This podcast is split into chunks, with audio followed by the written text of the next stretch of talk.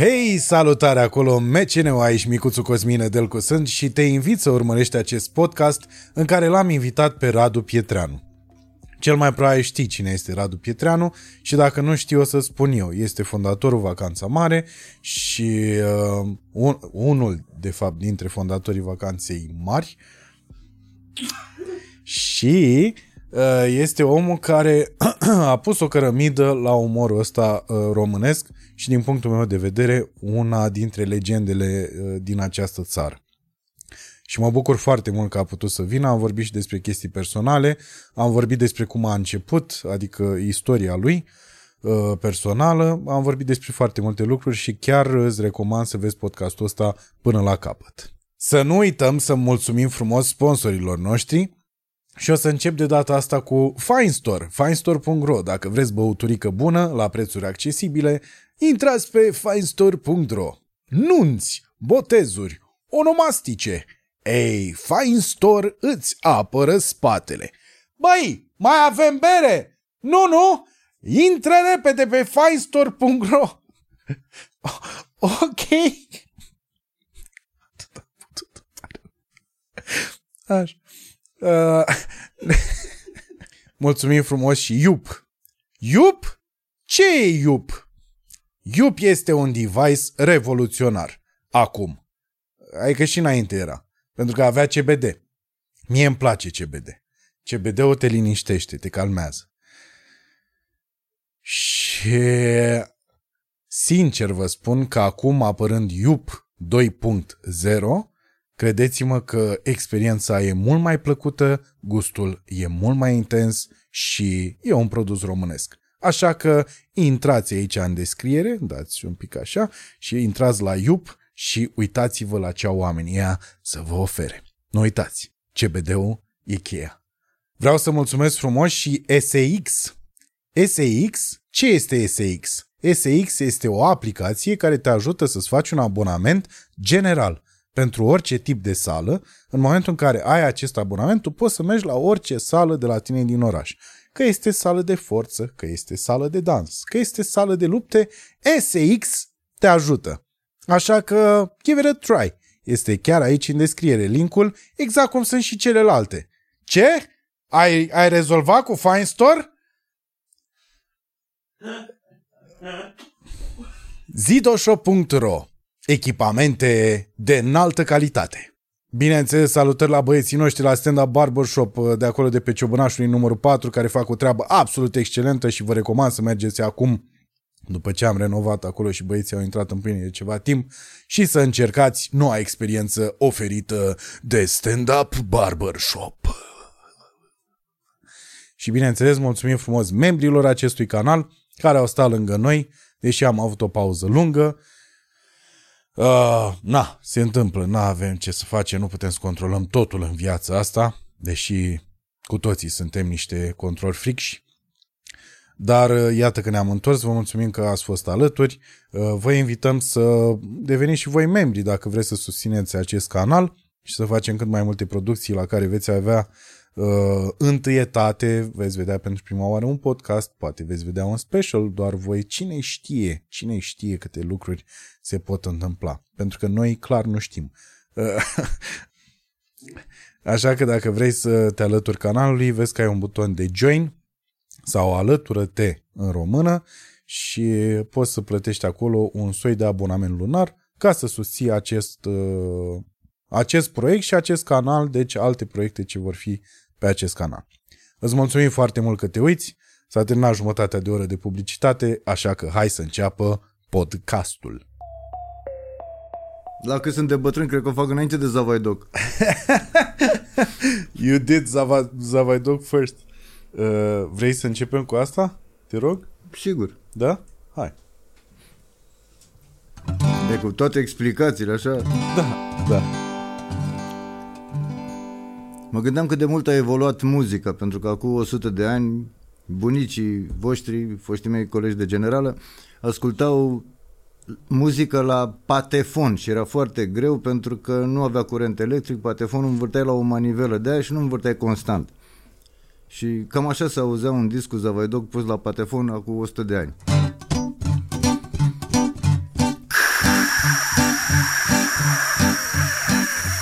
Asta o fac eu din gât așa, de la fumat. Nu... De la primărie de sus mai lin la no. Toate lămpile s-a mai lina la da numele mă drăsa da meni. la no. Arde lampa ca și stemmelin la no.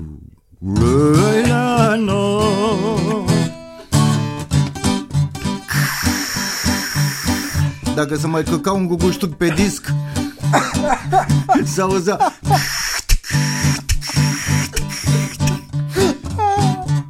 Luai ca lu și biciușcale, lu și biciușcale, de lu și biciușcale, lu și biciușcale. No, la no. Se tăndarul la merce cali no, no, no. Trebuie de lu jumătate.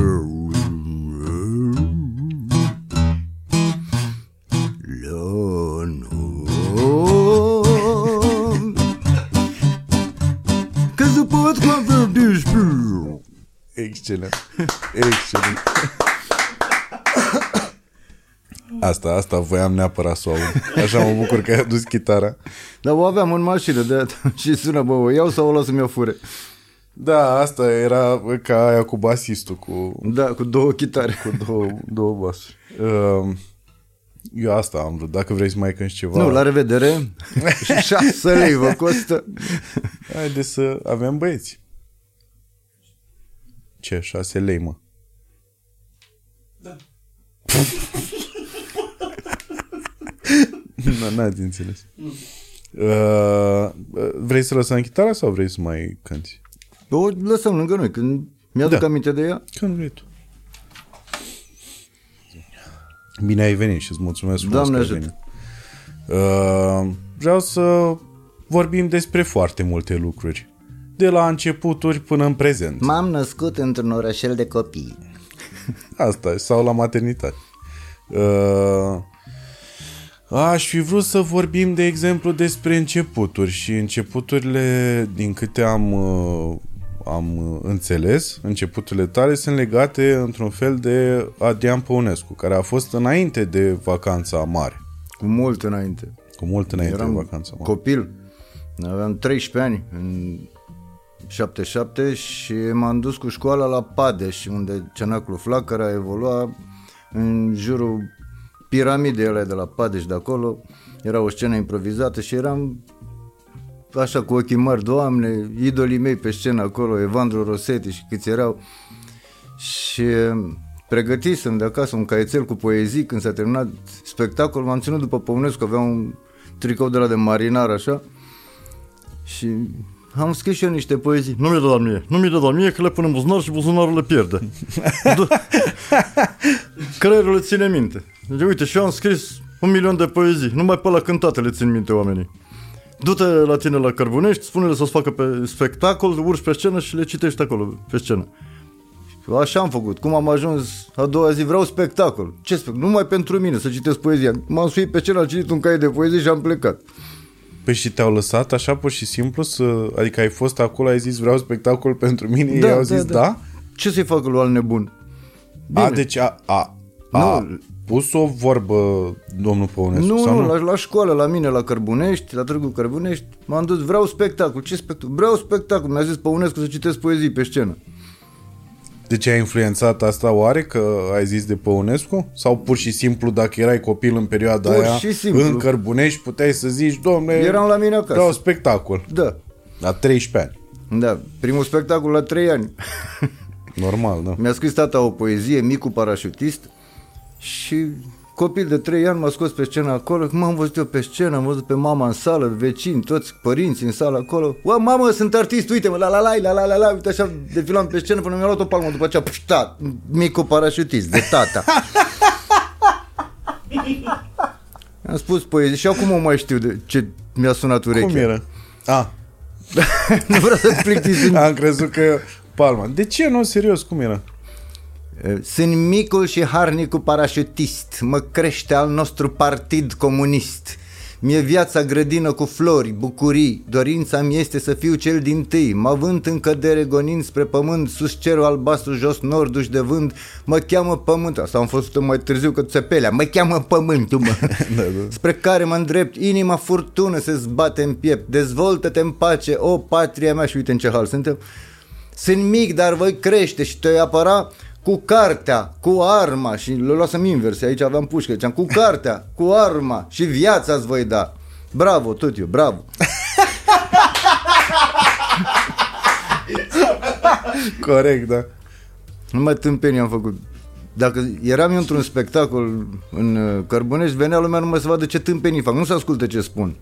Că jucam într-o piesă de teatru, eram prin clasa 8 jucam într-o piesă și eu eram un uh, medic nazist care făcea nu știu ce în laboratoare, copii. Și venea... Și că copii, un medic nazist care făcea și în laborator. Copii. Da, și veneau americanii să mă ia de acolo pentru ei, aia să juca în 74. Ce piesă era asta? O Scrisă de- piesă scrisă de unul care a scăpat.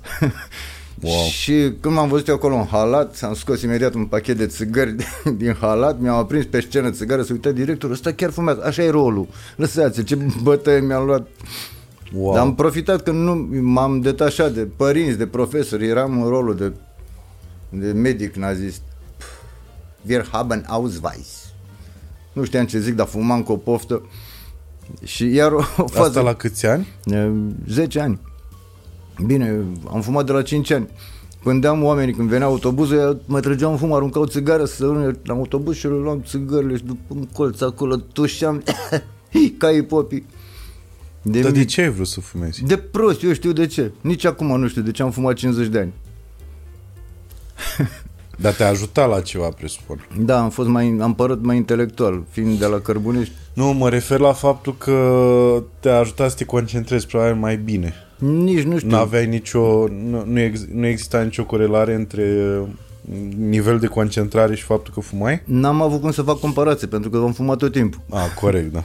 N-aveai de unde să știi. Și mi-am adus aminte de o fază, că uite așa mi le aduc aminte de copil, ca să o luăm de copil. Pe la 12 ani eram la Casa Pionierului la acordeon. Întâi m-a dat la vioară, după o săptămână vine tata, ia ce ai învățat. Treci la acordeon. Și spectacol cu toți copiii de la Casa Pionierului, Răducu Pietreanu la acordeon va interpreta piesa S-a dus cucu de pe aici. Și mă duc cu acordeonul la microfon, toți așa erau, că știau că scot vreo... Ta ta ta ta ta ta ta. Nu. Ta ta ta ta ta ta ta. Cum morsi mă ce era mă? Urla sala de râs. Ta ta ta ta ta ta ta ta. Așa mă ferar mă ta dracu că te-am găsit. Eram eu cu mine, înjuram, n-aveam treabă. Dar mi se pare incredibil că aveai totuși Adică pare că erai efectiv ca peștele în apă dacă era Pe public scenă, în da, față. Da, da, da. Și la trei ani, deci tatăl tău ți-a scris o poezie, el cu ce se ocupa? E contabil. Ah, Că mama casnică și mă aveam și tupeu, când aveam vreo 6-7 ani, zicea, asculte de noi dacă vrei să ajungi ceva în viață. Zic, mai mult de contabil și casnică n-am ce să ajung. Că dacă puteați, făceați mai mult. Lăsați-mă să vă depășesc. Mă. Rău, rău copil. Dar nu e neapărat rău, e, o, e un nivel de sinceritate pe care nici în ziua de azi nu cred că îl vezi. Că erai sincer în momentul ăla. Adică Tot nu... timpul am fost sincer. Tot de la ai învățat sinceritate, să nu minți. Cum să nu mint? Unde ai fost azi? Am fost pe acolo, m-am întâlnit cu Doru, cu, cu tare, am mâncat cire și am fost, mă lăsa vreo două ore. Ia mai zi odată unde ai fost, nu mai știam. După aia erai am fumat. Da. Cu fumatul e alta. Mâncam frunze de salcâm, să nu miros azi. Ia suflă. A ce miros? A salcâm. Și bang! Dai ce dai mă în mine? Ce motiv aveai să mănânci salcâm? Corect. Corect. Uh, wow. Și bun, deci ai, ai de la 3 ani uh, după aia la 13 ani a fost întâlnirea cu Adrian Păunescu Eu am și după aia după ce ai avut spectacolul Am avut multe, multe spectacole. Ca, ca copil fiind. Dar uh, m-a marcat chestia aia cu, cu Păunescu pentru că m-a stimulat să, să scriu poezii. Și am scris poezii și am tot scris până când m-am întâlnit din nou cu el, aveam deja 21 de ani. Cenaclu... de la Flacăra- 13 ani nu te mai... Nu, nu. Nu prindea el zona aia de țărani pe acolo, pe la Gorj, pe la Cărbunești. Și mie mi-era greu cu deplasarea, copil fiind, dar el... Dar mergea doar, în, iartă-mă, doar în săl mari. Da, nu? da, în orașe mari și eu fiind student la Petroșani în 85, a venit spectacol, Cenacul Flacără, m-am dus și eu acolo cu o chitară la sub braț, numai ce am învățat să cânt de vreun an la chitară și m-a ascultat Arpa Domnul Dumnezeu să-l odihnească și îi zice lui Bos, bă, nu prea cântă bine, dar m-a făcut să râd. Du-te pe scenă. Fă ce te pricepi. Am cântat eu o piesă folk, după am început cu tâmpenile mele, cu imitații de cântăresc, de actori, de capra cu treiez în franceză, în italiană, în germană, în toate. Și după vreo șase spectacole zice, Bă, știi ceva? Folchiști sunt o droaie mai bun ca tine. Dar umorist mai bun ca tine eu n-am văzut. Hai să îmbrăcăm poporul ăsta, eu pe partea mea cu muzica și cu poezia, tu pe partea ta cu umorul, să fii un popor vesel. păi și mi-a dat idei. Mamă, din prima ți-a zis chestia asta. Da, da. Eu oricum aveam din 83, de când am intrat la, în anul întâi, aveam cenaclu Orizont de la Petroșani, vreo 20-30 de colegi în cenaclu, dar eu scriam pentru tot, și muzică, și poezie, și scenete, și tot. Când vreau să fiu ca el, ca Păunescu. Și când mi-a zis, bă, ține-te numai de umor, a fost un imbold. L-am pus undeva într-un sertăraș, zic, ăsta, când voi înceta cu toate tâmpenile mele din cap, cu folk și cu astea, îl scot de acolo și îl fac mare. Că am fost la folk, la armonii de primăvară, se făcea la Ploiești, la Institutul de Gaze, de petrol și gaze, se făceam fiecare primăvară armonii de primăvară. Uh-huh. Și veneau toți folchiști, Raul Cârstea, Daniel Iancu și majoritatea pe care știm acum din spectacole. Și eram și eu acolo, cântam folk, mă băteam cu ei pentru locurile 1, 2, 3.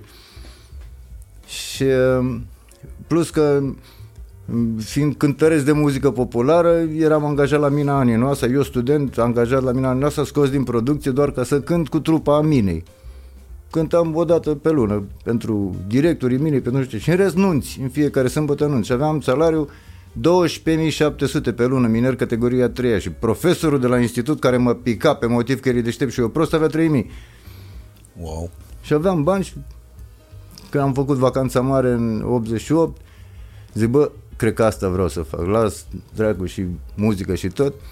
Și după un an vine Mugur la mine, eu eram din nou la Petroșan, la nunți, la astea, hai bă să Dar facem... iartă-mă, dar pare că ai plutit așa în toată chestia asta. E că pare că a fost, știi că sunt anumiți oameni care au, care sunt predestinați și uh, pare că a venit un val, ei s-au pus pe un val, adică cel puțin din ce povestești, e clar că e muncă enormă, adică tu ai sărit niște segmente în care ai scris în fiecare zi, ai te-ai gândit la cântece în fiecare zi.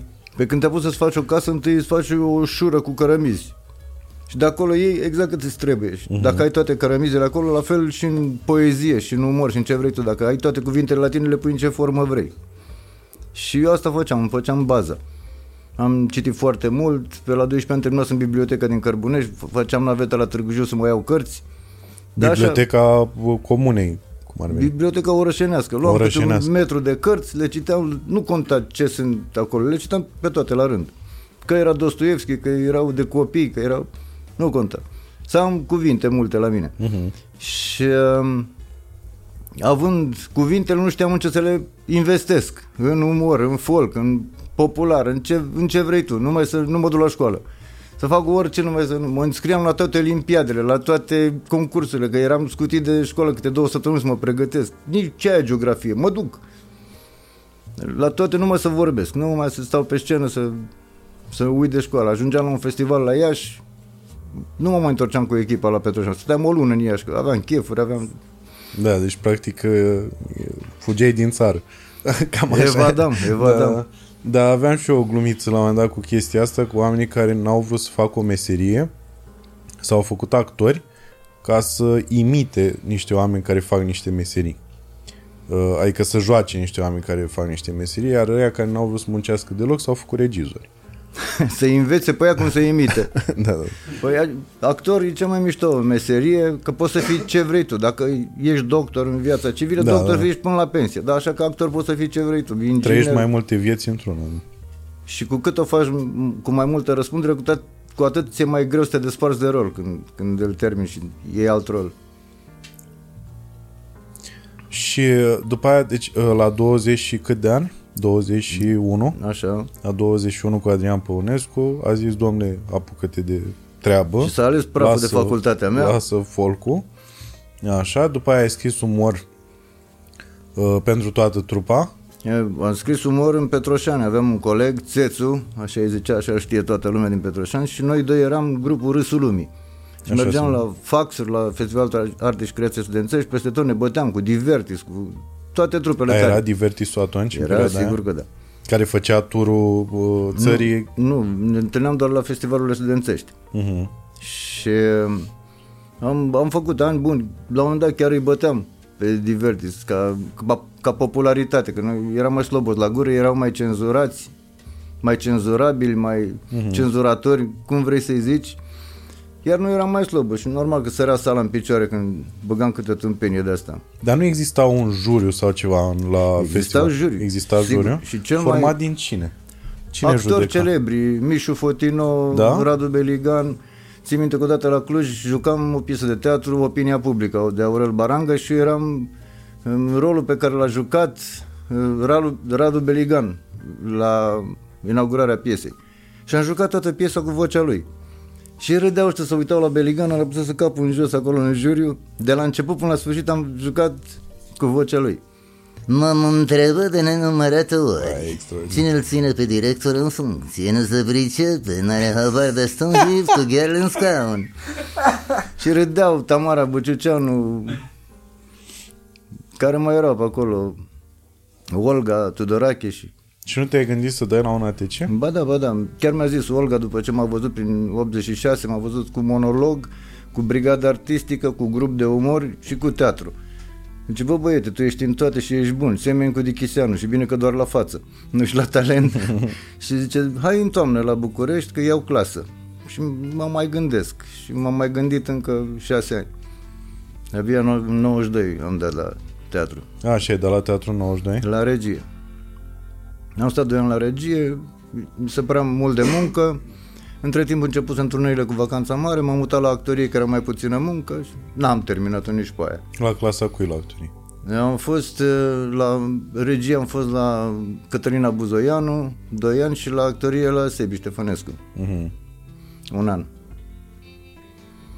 Am avut profesori foarte buni, foarte buni, Alecu Croitor, Dumnezeu să-l ierte, cu care m-am întâlnit în 2011, deci la 15 ani după ce am am plecat din facultate și mă mai ținea minte. Studentul Pietreanu ieșea pe geam și își lingea buzele să ne gândim noi la ce se gândește el și noi toți ziceam, a văzut gagici, când făcea mamă, mamă, mamă, el când colo văzuse covrici că era foame. Ce drăguț. Da. Păi și după aia nu te-ai mai întâlnit absolut deloc cu Adrian Păunescu? în Ba tot? da, ba da, ba da, ne-am întâlnit Adică de multe presupun ori. că ai mai fost la Cenaclu, nu? La Cenaclu nu, dar mm, după ce s-a distrus Cenaclu Flacăra în 15 iunie la Ploiești, în 85, când s-a lăsat cu morți răniți, cu furtună, cu nu știu ce, l-au interzis pe Păunescu și el În s-a... 85? Da. Și ce s-a întâmplat exact? Nu știu. A fost spectacol la Ploiești, furtună, au căzut tribunele, au murit oameni. Ah, da, corect. Da. da, da. Și el s-a retras la Săliște, în uh, Sibiu, lângă Sibiu și eu mă mai duceam pe acolo, decât la școală. Era foarte aproape de Petroșan, mă duceam pe la el, mai stăteam seara până dimineața la povești în jurul unui nuc, era o masă așa rotundă și stăteam la povești, mai scriam, mai povesteam și zicea, uite bă, Nenorociți, am făcut mari, unul nu vine pe aici, pe la mine. De frică, să ne vadă securitatea. mai schimbați locurile, bă, că era mașina afară la poartă. Mi securiști l-au urmărit.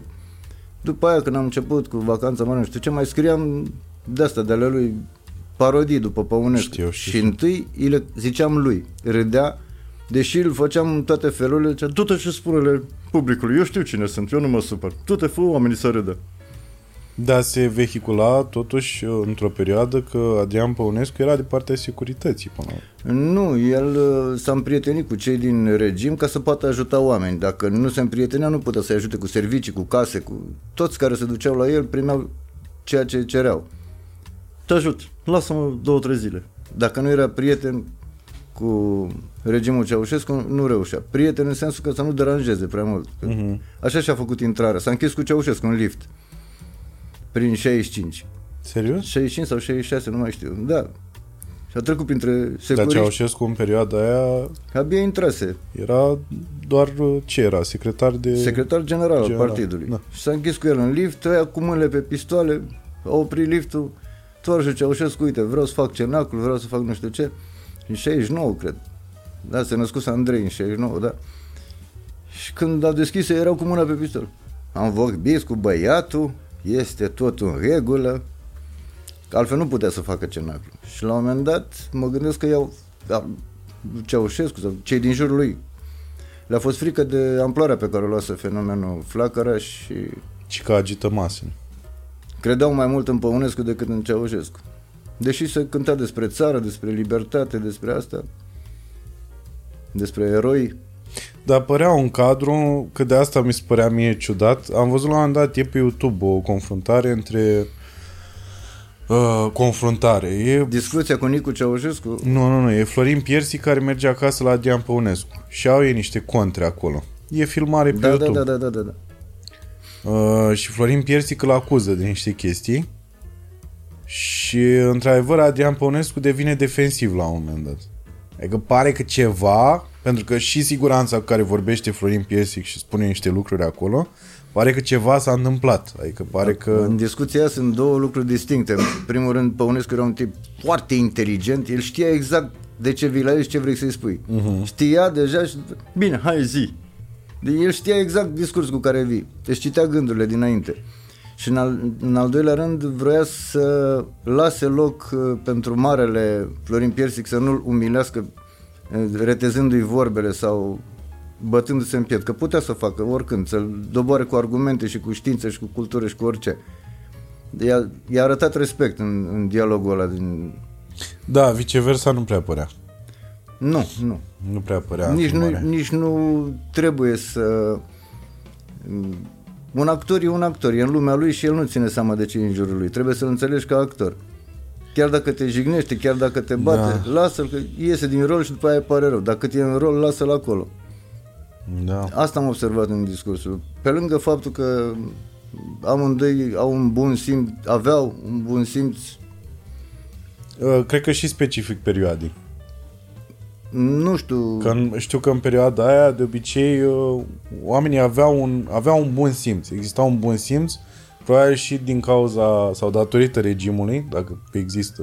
era vorba de caracter și de autoapărare într-un fel. Adică poți să spui și în timpul regimului comunist uh, lucruri urâte despre regim, dar dacă nu le spui nu înseamnă că n-ai caracter, înseamnă că te aperi. Și, și nouă ni s-a întâmplat chestia asta și nu înțelegeam pe moment că ne cenzurau textele de umor. Înainte de a intra pe scenă era o comisie de cenzură, zice, asta nu zici, asta nu zici, asta nu zici. Despre Leana, Da. da. Savanta și despre Nicu și despre astea.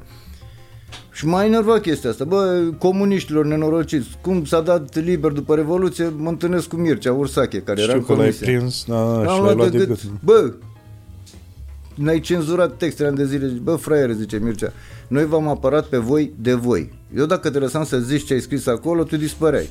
Te arestau și dispăreai. Deci Ne-a făcut un bine că ne-a cenzurat. Și totuși, cu toată cenzura, mai scăpam câte una pe scenă, din alea interzise. Îți aduce aminte așa un exemplu? Da, ziceam, orchestra condusă de maestru Miesilă Dinicu era suficient să zic Miesilă Dinicu în loc de Sile Dinicu și era rupere și multe, multe șopârlițe cu ședință de partid pe scenă aduceam față de masă roșie, o puneam acolo. Cum să începem ședință de partid fără tablou? Să aducem tablou și veneam cu tabloul Ceaușescu și îl puneam pe perete. Nu stă, bate un cui în cap. Nu stă nici așa, în pușcă, îl puneam, tș, puneam tablou, uite, acum stă. Wow! Ați făcut așa ceva? Da, da, da, dar lăsam tabloul jos și vorbeam despre cui. Bă, nu stă, în pușcă Uite cum stă și puneam tablou și lumea se rupea de râs și dacă ne luau securiștii la întrebări, spuneam, domnule, vorbeam de cui. Wow! Câte n-am avut de asta, ne chemau la securitate după fiecare show. Ce și ai vrut nu să vă, spui? nu vă d- dărdeau pantaloni? Nu erau... Nu era un pic de când, panică? Când auzeam că ne cheamă, era panică, dar pe măsură ce îmi formulam ideile, stai mă că nu o fi el mai deștept ca mine. Și îmi formulam ideile în așa fel încât îi părea rău ăluia că m-a chemat. Mhm. Că Aveam uh, un text cu Fram Ursul Polar. Și interviu cu Fram Ursu Polar. Nu vă deranjează celebritatea domnul Fram, că toată lumea în România strigă Fram Ursu Polar, Fram Ursu Polar. Și ăsta capitanul de securitate, Gruia, îl chema, ce ai vrut să spui? Despre Ceaușescu, nu, Ceaușescu PCR. Da, scrie. Și scriam. Am vrut să spun despre Ceaușescu. Tovarășul capitan Gruia nu e de acord ca lumea să strige pe stradă Ceaușescu PCR. Bă, fier armătat, de acolo și mototila scrie alta. Și bătaie n-a existat Nu, în nu, nu, nu, vizitele astea? Nu, că eram copii, 21-22 de ani. Am, o altă chestie, tot cu framul ăsta, ziceam că după filmări a- ne-a trimis de la Polul Nord un butoi de grăsime de morsă care prin chimia binecunoscută până la Polul Nord s-a obținut un foarte căutat ulei de floarea sărului. Chimie, ha? de Ceaușescu, ai zis, da, scrie. Scriam, am zis de chimia românească Elena Ceaușescu, tovarășul capitan Gruia, nu e de acord să se audă până la Polul Nord despre chimia românească. Bă, nenorocitule! Excelent. Și au ajuns să le fie lor frică de mine.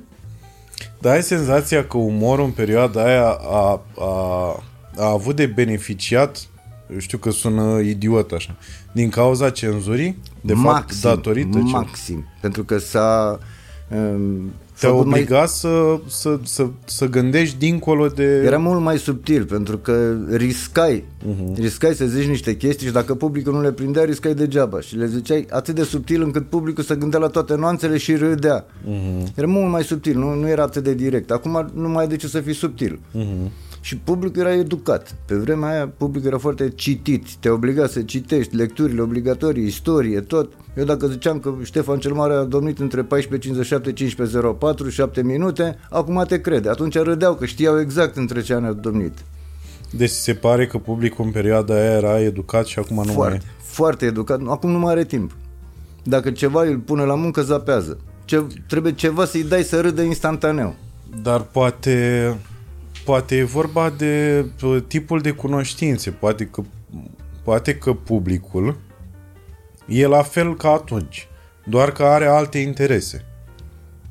Adică are alte, e, e, are o cultură generală care nu mai e bazată pe lucrurile care se uh, cereau atunci să fie în cultura generală. E, înseamnă că altă generală cultura e, altă, Altă ge- cultură. exact, altă nu cultură. Mai, cum zici tu, nu se mai bazează pe ce ai citit despre domnitori morți și scriitori morți, e despre ce se întâmplă pe WhatsApp, ce se întâmplă pe Da, Instagram, de obicei, pe... chiar TikTok. uh, am avut acum, am avut podcast cu doi oameni mai tineri și decât mine și informațiile lor sunt luate de pe internet, uh, Wikipedia sau tot fel de site-uri sau oameni care sunt specialiști în anumite domenii, pentru că nemai fiind ca pe vremea aia, adică tu trebuie să știi și geografie, și istorie, și fizică, și chimie, etc., în momentul ăsta, uh, generațiile astea care vin, cred că începând de la generațiile uh, din generația mea, au început să fie mult mai focusate pe un anumit lucru. Pentru că ăsta, ăsta era, uh, acolo simțeau ei o anumită atracție. Da. Și în momentul ăla e și greu să ai pretenția ca un băiat de 23 de ani în sală să înțeleagă că Ștefan cel Mare n-a domnit uh, șapte minute. Diferența este că pe vremea aia trebuia să le ții minte. Să le ai în tine toate, și Da, istoria, da. și geografia, și literatura. Exact. Acum nu mai trebuie, sunt toate într-un telefon. Și asta, și dacă tu îi dai o glumă lui despre istorie, zice, stai puțin, citește de la ce se referi și după aia râde. Dacă Se îl informează, interesează. da, se dacă îl informează și interesează. vede. Că Așa că- există și situația elaltă în care nu-i pasă efectiv și Trebuie să-i îi dai glumele pe care nu trebuie să le citească pentru a râde, ci pe care le-a trăit, a trecut prin ele sau se pune singur în situația ta când dai gluma și atunci râde, da, bă, așa e, uite că și eu am trecut prin asta. Păi până la urmă e, nu e unul dintre principiile umorului. Adică dacă situația nu e cunoscută de toată lumea din sală, sala nu va râde. Așa e. Și în momentul ăla noi trebuie să ne adaptăm de fiecare dată și să... De uite, Uh, te contrazic cu aia, cu Zavaidoc. Nimeni n-a ascultat Zavaidoc sau cum face pick-up-ul când o ia razna. Pentru că acum toate uh, merg size, uh, CD-ul, nu știu ce... și totuși Sticul. funcționează la toate Și vârstele. totuși funcționează și râd pentru că s-a propagat din părinți, din bunici, bă, pune și tu discul ăla pe 33, pune-l pe 45, făceau mișto de el și le povesteau copiilor. Și știau, sau li s-a agățat caseta în Sau anii caseta, 90, da, da, da, și atunci știau cât de cât cum o ia razna o de asta. Mm-hmm. Că am mai multe exemple în spectacol de cum tehnica a evoluat și totuși o ia razna. Mm-hmm. Uite, să mai dau un exemplu. Te rog. Dar trebuie să oprim muzica. Ziceam că ne aflăm pe un stadion, 100.000 de oameni, am plătit 500 de euro biletul, urcă pe scenă cea mai tare trupă a tuturor timpurilor, lumea în extaz acolo și începe trupa să cânte. Cât de departe să-mi duc dragostea Ca să nu se întoarcă la mine Ne, ne, ne, ne, ne, ne, ne, ne, ne, ne parte Cât de departe te, te, te, te, te, te, te, te, te, te, te Opriți CD-ul ăla, cântăm live Cam așa ceva Da, Și da, asta da. o înțeleg mai, mai bine pentru că li s-a întâmplat lor În club sau undeva s-a blocat un CD și o înțeleg Da, pe asta oricum era o, eu știu că era o problemă generală la un moment dat vis-a-vis de playback. Știi că a fost Da, o da, da. întreagă mișcare la un moment dat de stop playback-ului în România, Da. pentru că erau foarte mulți care mergeau la zilele orașului. Și pățeau exact, exact ce, ce ai El reprodus cânta acum. acolo Exact, da, da. La un moment dat povestea un cântăresc de muzică populară, nu dau un nume, că atât de mult playback a făcut că a uitat versurile cântecului. Și ce făceai? Păi când trebuia să cânt, mă dădeam cât mai aproape de microfon să nu vadă cum mișc gura. Exact.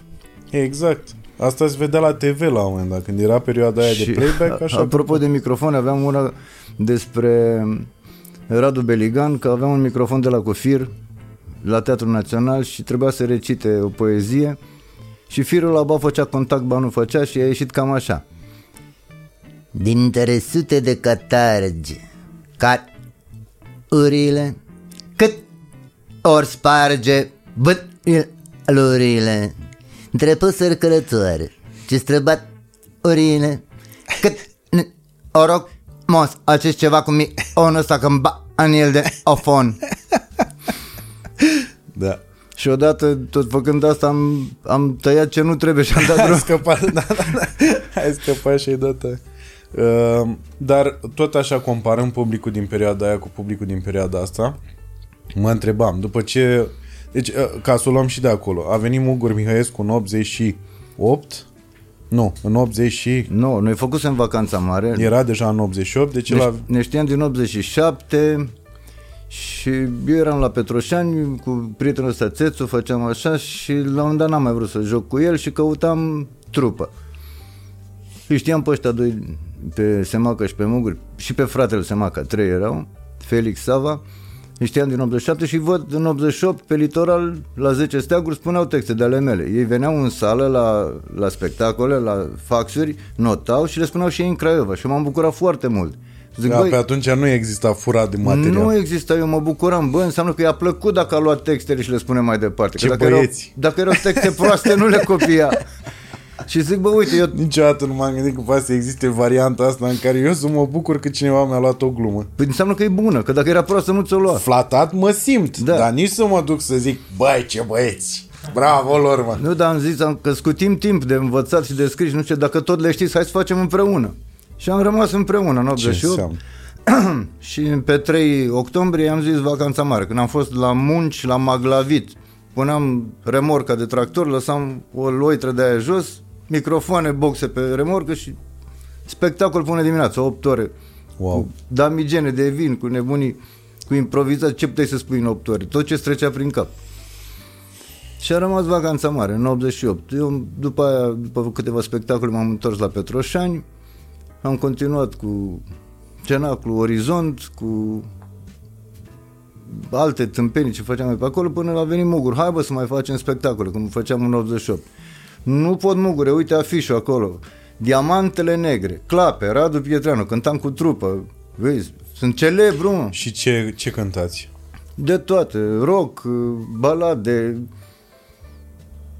Dar populară a fost doar o... și populară la nunți. A, deci la În anunți. fiecare săptămână aveam nunți. Mhm. Mm. Una sâmbătă, una duminică. În Ardeal sunt de o zi.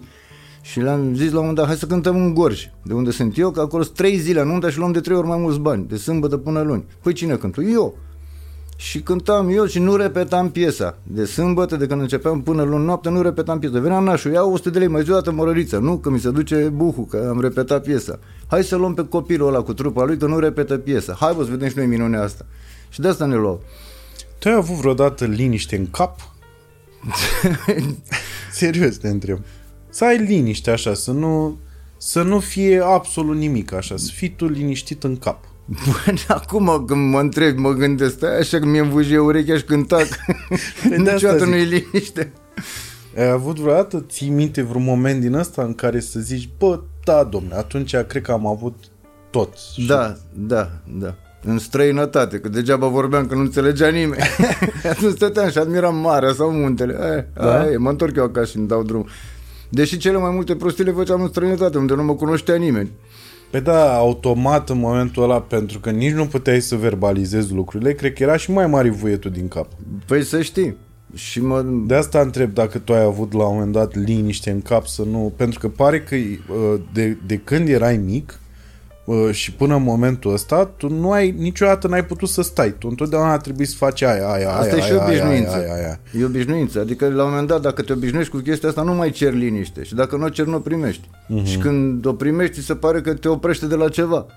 Liniștea. Bă, stai că în timpul ăsta puteam să gândesc un cântec, puteam să gândesc o Deci poezie. dacă ai avut vreodată liniște în cap, te-ai speriat și ai, ai scuturat și ai zis, nu, trebuie să fac ceva, nu? Păi ce fac? Iau pauză, ies la pensie? Mhm. Uh-huh. Trebuie să fac ceva dacă am liniște. Și cu spectacol. Am zis, nu mai joc când m-am îmbolnăvit sau cu 2 ani jumate, zis, nu mai joc toată viața mea. După aia zic, 2 ani. Nu mai joc. După aia zic, bă, până mă pun pe picioare. Și a trebuit să... Am zis că nu mai pun mâna pe chitară. La trei luni de zile un prieten mi-a pus chitară în braț. Cântă. Zic, nu mai cânt în viața mea. Cântă. Nie, nie, nie, nie, nie, ce mișto e. Și am luat de la capăt. Deja... Dar am... după ce ți a fost, uh, dacă vrei să spui despre Da, asta. nu, chiar pot să fiu un exemplu pozitiv pentru cei care o pățesc. Am avut cancer la plămâni și uh, am intrat în depresie când am auzit cancer, nu știam prea multe despre el. Am și murit un pic, un minut să zic așa, pe lumea altă o liniște și nu te Și întâlnești nu nici ți-a cu plăcut Hitler. deloc. Deci când ai văzut liniștea, Asta cred că ai o să fost, fac eu o "A, eternitate. Eu mă vreau fut în ea de scandal. liniște, exact. Vreau prieten, vreau gălăgie, vreau nu știu ce. Și când m-am întors, trecuseră trei săptămâni pe pământ și eram un cadavru care trei săptămâni a stat pe o canapea fără să vorbească, fără să mănânce, fără să cace, fără să nimic. Slăbisem 36 de kg, de la 96 mă aveam 60 și am zis, intru înapoi în el și o luăm de la capăt. M-am ridicat, am făcut doi pași, am căzut. Nu mai aveam carne între piele și os și m-am dus la tratamente, m-am făcut bine. Prin octombrie am terminat tratamente, asta fiind în vară, m-am lovit în iunie, în octombrie mi-a zis doctorul că m-am făcut bine. Am pus mână pe chitară prin, după trei săptămâni, deci, deși am zis că nu mai mă interesează scena. Pe 1 noiembrie aveam un spectacol cu Cenacul Flacăra la sala Palatului în București. Peste o lună la sala sporturilor din Baia Mare, tot cu Cenacul Flacăra. N-am putut să mă țin departe, deși mai mult de 20 de minute nu rezistam pe scenă. Și încet, încet mi-am revenit, am început iar spectacole, turnee. Da. Pentru că, de fapt, asta mă ține în viață. Energia pe care am dezvoltat-o și m-am obișnuit cu ea de-a lungul vieții, la un moment dat, dacă o lași deoparte, cum ziceai tu, liniștea aia nu-i bună. Uh-huh. Liniștea zice că ai ieșit din scenă, ai ieșit din rol, ai ieșit din viață. Și trebuie să faci ceva. Mi-am schimbat repertoriul. Depinde, pe mine mă bucură liniștea aia. Deci când o am, uh, mie mi-e ok. Când o am. Liniștea mea e acasă. Cu nevasta stăm noi așa, cu mine să ne uităm la televizor, nici nu e nevoie să vorbim, că gândim la fel. Și așa frumos o simt lângă mine să... Aia e liniștea. Să mă uit la Cabral, la emisiunea lui Cabral, la aia mă uit eu, că mă liniștește, adică nu mă mai gândesc la nimic când aud ce veveriță și-a făcut cuibul în pomul 3. Acolo, aia mă interesează. Am uitat de boli, de spectacole, de bani, de ITT. Da, ai, și, ai și fost la, la Cabral. Am fost, tocmai pentru că mi-e drag de emisiunea aia. O oră te scoate din, din toate gândurile. Dacă ești atent acolo, ce Da, da, culoare pentru avea că- fustița lui Scufița Roșie? Nu are nicio... E atât de... Nevinovată. E, da, e exact... uh, Nu, nu, nu e nici în stânga, nici Da. în dreapta, nici în... E, există pur și simplu, așa. nu nu știu îmi cum venea să... să cred că în, în amalgamul ăsta de televiziuni și de emisiuni care se bat, să înjură, să așa, există acolo o nișă de copii, mă, de liniște, de nevinovăție. E genială. Iar omul mi se pare ieși din comun. ce Este zic. mișto. E foarte mișto. Da. Uh, bun. Și după aia te-ai anturat cu Mugri Mihescu, cu Dan Sava și cu uh, fratele lui Dan Sava. Și am, am făcut un spectacol în Craiova, l-am scris, l-am jucat, gata, s-a terminat. Am luat banii, mi-am cumpărat țigări. Iartă-mă, am uitat să te întreb. Uh, e, deci, tu ai, ai, am observat că E un soi de obsesie asta cu a nu repeta niciodată ori material, adică să nu apar niciodată în fața oamenilor într-un oraș cu același lucru cu care ai fost data trecută. Da, pentru că eu nu pot să râd de două ori la un banc. Mm-hmm. Dacă tu mi-ai spus un banc anul trecut și vrei să mi-ai spus o dată, îl știu, nu te las să te consumi, pentru că nu râd. La fel îl consider pe omul din fața mea. Bă, cât de prost să fii să râzi de două ori la un banc. Și atunci, de rușine, de respect față de el, vin cu ceva nou. Ce mm-hmm. mă doare capul să inventez încă un banc. Și așa am făcut cu vacanța mare. Deși în perioada aia, pentru că a, aici vreau, nu trebuie să înțeleg un pic, deși în perioada aia moda era ca uh, cum erau, de exemplu, uh, Nae Constantin sau uh, erau tot fel de comici din perioada aia care veneau cu același lucru în fiecare an în orașul respectiv. Așa se și zicea că dacă se încurcă pe scenă, îi sub sala, îi subtește sala. Uh-huh. Și cum de, adică din, din cauza faptului că ți-a displăcut treaba asta, ai zis, băi, eu nu o să fac niciodată așa ceva și o să vin mereu cu ceva Nu, nu, nu, n-am avut nimic cu ei, dar m-am gândit că dacă vreau să ajung în scurt timp la nivelul lor de celebritate, trebuie să vin cu ceva nou. Ei okay. își permit, după 40 de ani, să vină cu aceleași glume. Eu trebuie să-i atrag cu ceva pe oameni. Cu ce? Cu noutate. Băi, ia să mai mergem, că astea au fost acum șase luni la noi în Pitești, ia, mai mergem? Păi dacă vin cu același, nu mai mergem. Nu vin, vin cu altceva. Și așa am adus de jucam câte trei zile într-un oraș. Să vadă toți că au venit cu altceva, altceva și nici nu erau casete pe vremea, rar mai înregistrau din sală. Băi, dacă ai pierdut spectacolul Vacanța Mare, nu-l mai vezi. Asta să știa. Și veneau buluc. Când au început casete și nu știu ce, s-au obișnuit. Pot să mai pierd, că iau de la prieteni caseta, ascult ce au spus pe scenă. Ne-a făcut și un bine și un rău casetele. Mie mi se pare că a fost un bine enorm că a auzit chiar toată lumea. La început, adică da, toată lumea. că nu aveam ziare sau televiziuni sau radiouri de partea noastră, dar după aia, așa mi s-a părut mie că deja știu toți spectacolele noastre de pe casete și mai vin așa, să vadă cum mai arătăm. Serios? Da, așa mi s-a părut mie. Dar ele erau înregistrate cu voia voastră și voi decidați da, când. Da, da. Și ele după aia ajungeau în piață Ajungeau când în piață. voi decidați iarăși, Oamenii nu? cumpărau, ei decideau dacă le cumpără sau nu. Și s-a întâmplat tragedia în 99 când a murit Semaca în accident de mașină și am zis, bă, ce facem? Că noi atâta știm să facem, spectacole. Luăm pe al treilea, vorbisem deja cu Florin Petrescu, cu Axinte, bă, zic, dar nu merge, nici, ce o să zică fanii, nici nu s-a răcit bine colegul vostru, deja l-ați înlocuit, nu mai e același farme, s-a obișnuit cu el, avea și el fanii lui, fiecare dintre noi, ba eu aveam cei mai puțini, ce caută la Brunetul, că nu spune nicio glumă, ridică la plasă, e reporter, întreabă, ei erau crapuși mi numărut, erau tot. Și noroc că ne-a chemat ProTV-ul și uh, l-am înlocuit, l-am înlocuit. Am mai chemat încă patru inși să fim șase. Mm-hmm. Și dând buzna peste oameni în case cu televizorul, nu s-a văzut că s-a schimbat uh, stilul. Da, da, da. Uh, dar știu că la un moment dat în timpul show-urilor live a murit cineva în sală. În, nu, eram cu CNP, cu trupa de stand-up, cu Prizeș cu Neuronul. A, la, serios? la Am crezut că Constanța. din perioada vacanța mare. Nu, nu. În 2014 sau 2015 aveam spectacol la Constanța What? și la un moment dat văd, noi spunem, eram eu pe scenă, mai cântam, mai nu știu ce, și am văzut că intră doi cu targa. Și am întrebat ce s-a întâmplat. A murit un om la etaj, a râs, a dat pe spate, a dat cu capul de... Serios? Serios. Deci s-a murit de râs la propriu. Wow. Urât, urât moment. Dar nici el nu s-a așteptat, nici prietenul lui. Noi nici nu vedeam la etaj acolo. A râs, a lăsat cu scaunul. A, poc. Doamne, ce căcat, efectiv. Dar mi se dă pare că seama, atât din, de... din 250 de mii de români care mor anual, ăla a murit fericit, singurul. Restul au un COVID, am nu știu ce. Da. Foarte dubios. Da, Da. am crezut că din perioada vacanța mare. Nu. Dar în perioada de început așa, știu că exista, uh, existau trei, uh, uh, cum să zic, trei tabere. Exista tabăra Vacanța Mare, tabăra Divertis Și tabăra și Dor. tabăra Dor Octavian Dumitru.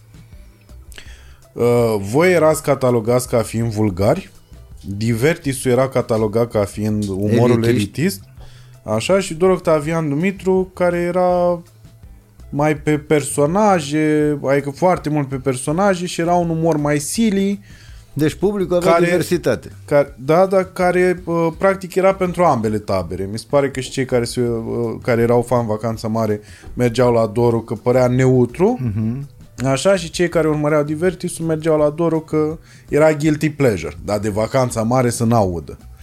Și nouă ni s-a spus uh, foarte mult timp uh, și încă se spune prin comentarii și așa uh, că uh, nu e, ăsta nu e umor uh, stand-up-ul și că nu o să ajungem niciodată Toma Caragiu, uh, Dem Rădulescu, uh, Marin Moraru și așa. Și vreau să te întreb dacă voi ați auzit așa ceva în perioada aia. Uh, nu, pentru că pe noi nu Dacă ne, ați fost comparați așa nu cu... ne considerau actori. Pe noi nu ne considerau actori, eram ăia la care râdem, dar nu avem voie să spunem. Dacă ne pune o cameră în față vorbind de Divertis, să părem mai deștepți. Eu mă întâlneam, fiind prieten cu cei de la Divertis din 83, ne întâlneam pe ascuns, mai schimbam. Deci erați prieteni. Cum? să- Mai ziceam, bă, nu vedeți că voi aveți 20% din public și noi 80% și banii sunt la fel. Mai lăsați și voi țava mai jos, mai luați personaje de la noi și au început să apară și la ei preotul, bețivul, arabul, cum aveam noi în spectacole. Deci ne înțelegeam că dacă nu ne făceam concurență, nu puteam să evoluăm niciunii. Da, eu am crezut că nu vă înțelegeați absolut deloc. Nu există. Adică la Dor Octavian Dumitru cel puțin am observat că el sigur nu avea nicio legătură nici cu voi, nici Nu, cu nu, nu. Divertisul. Eu eram prieten și cu Doru, ne întâlneam, dar vorbeam despre alte chestii, nu despre umor. Fiecare era pe felia lui. Mhm. Ca să ajungem să jucăm pe aceeași scenă acum trei ani, am avut nu știu câte spectacole împreună, eu și Doru. Dar nu, nu vorbeam despre umor. Ați urcat pe scenă, amândoi, la același spectacol? Da. Wow, ce aș fi Făceam vrut un să pic văd. de improvizație împreună, după care îl lăsam pe el o oră, intram eu iar improvizație Mamă. și rămâneam eu în continuare o oră. Mamă, ce aș fi vrut să văd Și asta. la un moment dat ziceam, băi, ce prost suntem, sunt, uite, sunt 200 de oameni în sală, împărțim banii, ca și cum am fi avut fiecare cu câte 100. Faci tu astăzi cu 200 și fac eu mâine tot cu 200, să pară mulți. Sau măcar să-l mari. Banii tot aia era. Sau să-l mare, asta ar fi Da, trebuit. da, da. Mai ales genul ăsta de spectacol. Da. Ne- Nu știu, Deci dar vă, vă înțelegeați în perioada aia, cum de să fapt. nu? Cum să nu? Dar trebuia să mențineți... Dar nu v-a deranja chestia asta că Divertisul era... Că voi erați catalogați așa și Divertisul... Noi eram fructul interzis. Era mai bine pentru noi. Uh-huh. Băi, hai să mergem la aia, hai să ascultăm o casetă cu aia. Și le spuneam, dar zi și mie două personaje de la Divertis. Nu știa nimeni niciun personaj. De la vacanța mare știau toți. Leana, Costel, Garcea, Crapul meu numărut, Unguru, Șardeleanu, știau tot. Păi și atunci de ce te dai? Păi ca să creadă lumea că sunt și eu elitist.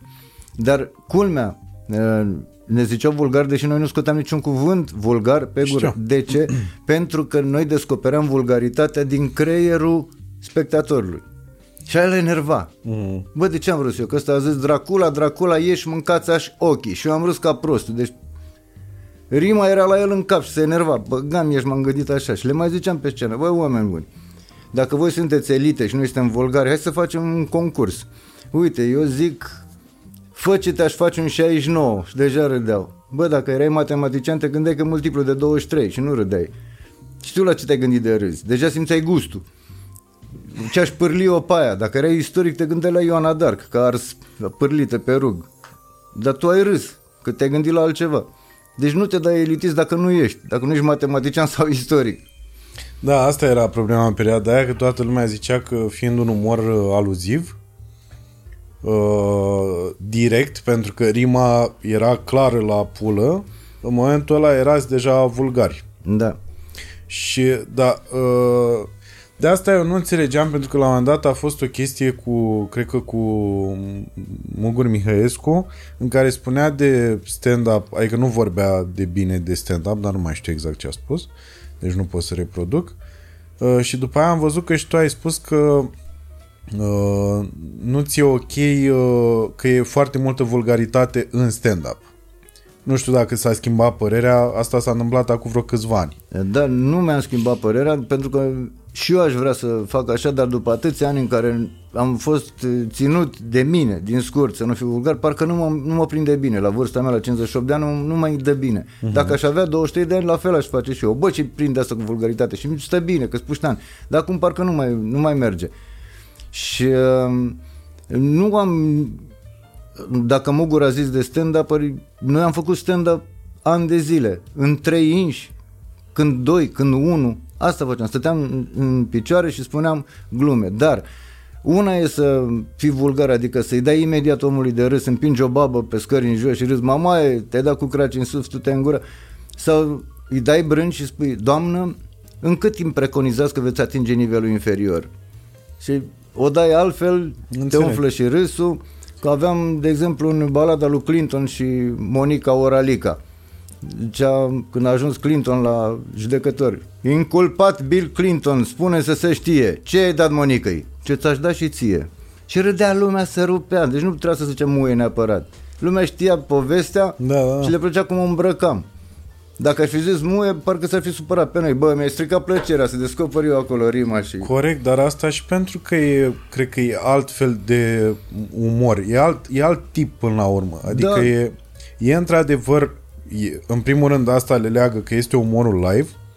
În al doilea rând, uh, diferența cred că e iarăși de generații, adică uh, odată cu generația mea, să spunem, au, oamenii au uh, Știi că după, mi se pare un exemplu foarte bun, după ce a căzut uh, comunismul, uh, românii au scris pe toți pereții pula. Asta, asta, asta e efectiv real. Da. Știi?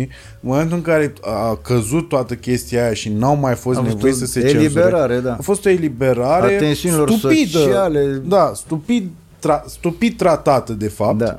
Adică nimeni nu și-a luat un moment să zică că de asta a fost probabil și de asta a fost toată harababura aia de după comunism suntem aici acum, pentru că nimeni n-a putut să judece clar, pentru că nimeni nu și-a luat un moment uh, să, să respire și să spună bun.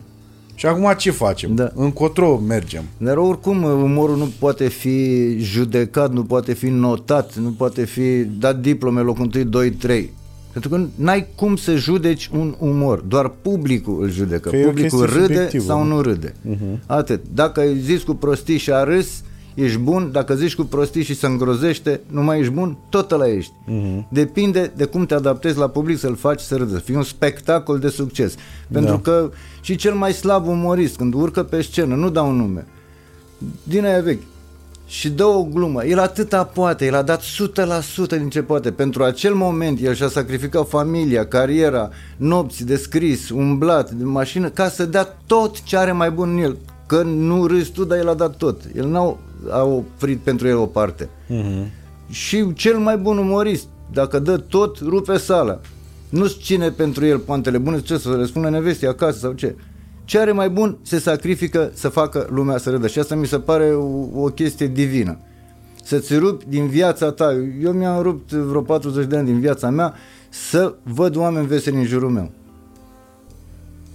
N-ai cum să uh, dai note. Bă, gluma ta a fost bună. Da, Pentru dar că- nu e, nu, e de, nu e de note. Eu pur și simplu că mă gândeam la un moment dat, am avut problema asta mult timp așa, vreo câțiva ani, după ce am purtat și eu conversații cu Dor Octavian Dumitru, în care mă gândeam la uh, faptul, mă gândeam dacă e necesar sau nu este necesar să mai uh, folosesc eu în show-uri vulgarități.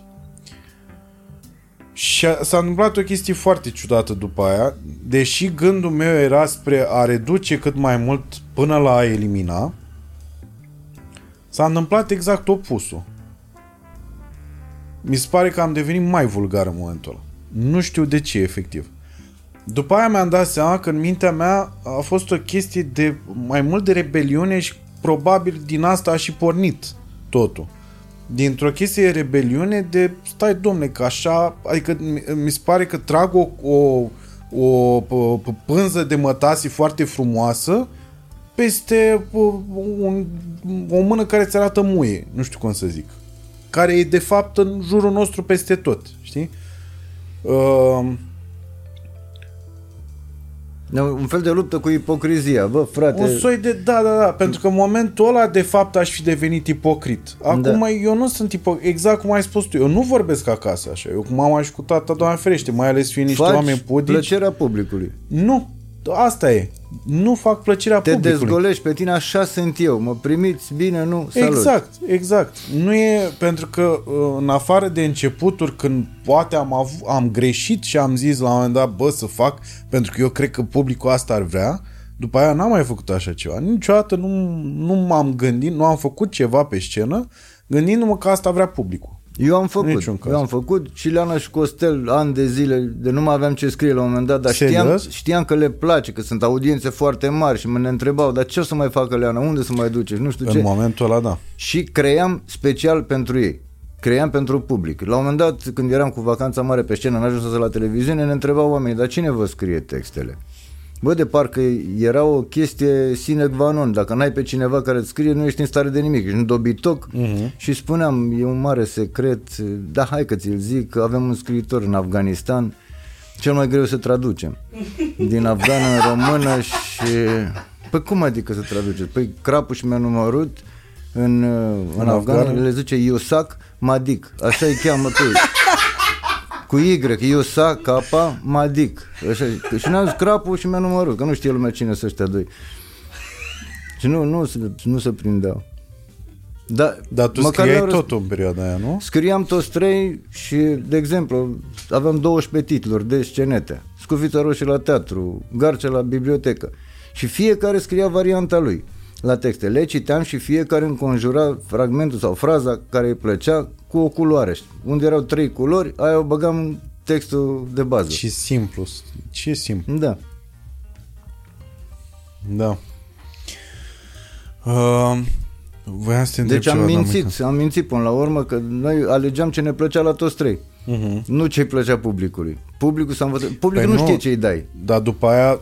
Și da, vezi pe parcurs, băi, îi place asta, hai să o lălăim pe asta, o ținem serial. de fapt, de fapt, nu era în situația în care să zici uh, de la, z- pentru că atunci era o greșeală, cred eu, dacă de la zero tu concepeai ceva gândindu-te că asta o să placă A, publicului. nu, nu, nu. Încercăm fel și fel de variante Faptul care că ne deja plăceau nouă. personajele erau acolo și tu pur și simplu livrai ceva, e ca și cum, e, uite că ai dat exemplu la Sfirbin și ziceai că îți place foarte mult. Foarte mult. Nu pierd Sunt niciun atâtea episod. sezoane. E ca și cum lumea zice, bă, sunt ratingurile aici și ei ar spune, bă, stop.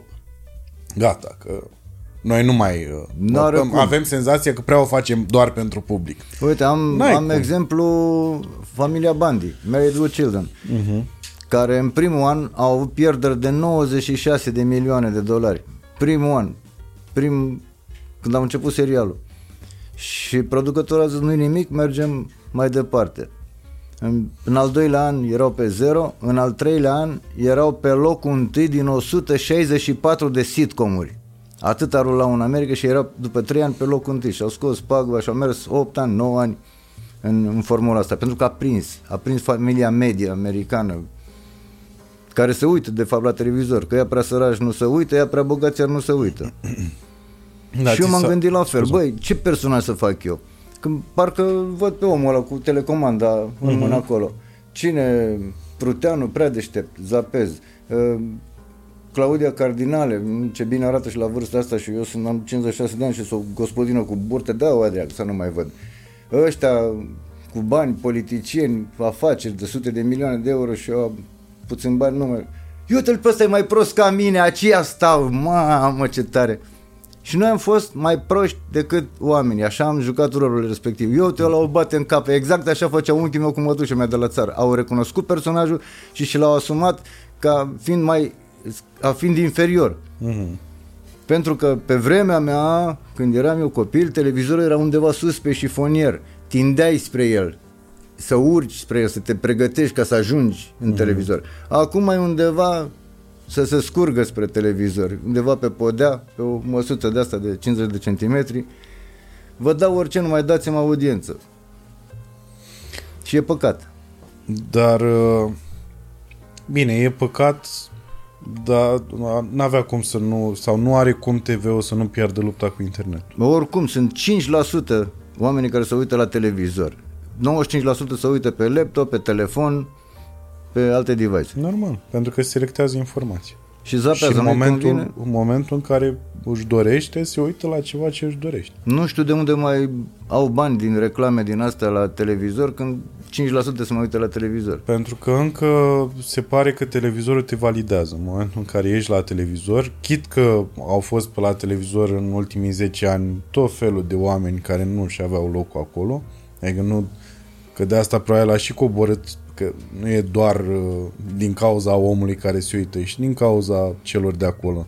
De asta a și coborât televizorul probabil de pe dulap uh, aici. Da. Și știi de ce am plecat din televiziune? Pentru că venise vremea sutașilor. Sutașii sunt ăia pe care pentru 100 de euro să îmbrâncesc să înjură o oră întreagă. Reality show. Mhm. Ei erau sutașii. Noi eram plătiți foarte bine, de ordinul 1000 de euro pentru emisiunea noastră. Și când au zis, băie, de că să le dau 100 mii de euro, mai bine dau 100 la doi idioți să se îmbrâncească o oră și am salvat că lu- lumea se uită la ea, e real, pare real și se uită la chestia asta. Decât la Leana și Costel, care e ficțiune și Dar uh, Atunci, în 2009, a fost epoca sutașilor, au apărut toate reality show-urile și lumea credea tot ce vedea. Dar Un- încă se întâmplă asta. Un prieten de-al meu, cântam cu el în trupă și mai făceam un ban extra casting la fel și fel de emisiuni, ochii din umbră sau nu știu ce. Și acolo era un personaj rău care agăța bătrân pe stradă, le scotea ficatul și vindea în străinătate și avea o nevastă grasă și doi copii bătuți în cap. Și mi-au zis oamenii, nu mai cânta cu ăsta, că știi ce face, uite, cu doamnă, n-are familie, n-are nimic, el cântă cu chitară, e un om bun. Atât de prost au scris să ia scenariu de ăsta răpea bătrâni să le fure rinichii? Da, măcar copii, că mai duceau 10-15 ani. Ați avut, uh, sau ai avut, sau ați avut ca grup în momentul în care de fapt erai doar tu cu Mugur? Uh, în momentul în care a apărut treaba asta cu ProTV-ul, a apărut vreun gând în capul vostru că o să faceți un compromis sau aveați senzația că Nu, era și grija zilei de mâine, pentru că noi toți banii investisem în căsuță, de toți banii ne-am luat case, să stăm și noi din spectacolele din live spectacole live. ați reușit să vă luați case? Da. Frumos. Păi aveam trei turnee pe an, de toamnă, de primăvară și vara, câte două spectacole pe litoral. Și ieșeau bani. Și ne-am luat case și am rămas fără bani. Am murit seama că ce facem? Cum mai facem bani să mai și trăim? Din ce trăim? Ne, ne-am, ne-am gândit. Și chiar nu știam să-l luăm pe Axinte, să facem iar trupa Vacanță Mare cu altul în locul Sema, că ți-am povestit, era nasol și noroc că a venit ProTV. Nu vreți voi să faceți ceva aici la ProTV? Că noi veneam cu un capital de public în spate, cu vreo 300 de mii de oameni care ne știau, erau fanii noștri, veneau la toate spectacolele pentru că erau noi. 300 de mii de oameni, uh, asta an. fiind calculată din, din câți oameni au venit efectiv la Într-un show an, într-un da, da. Mhm. Și uh, hai să filmăm ceva. Am scris repede niște scenarii, le-am filmat. Pe vremea aia era la ProTV 99, era Ministerul Comediei. Și am zis, dă-ne și nouă pe Mirela Stoian de la Ministerul Comediei să joace un rol feminin, că ne trebuie aici. Și am filmat o jumătate de oră Scuză-mă, noi. Ministerul Comediei, uh, care era nou Divertis. cum- Nu, nu, nu, nu, nu, nu, nu. Sau Era ce era? emisiune cu actori. Cu fel și fel de actori celebri. Nu mai știu. Mă rog, era în 99, a durat un an, din 98 până în 99. Și Ok.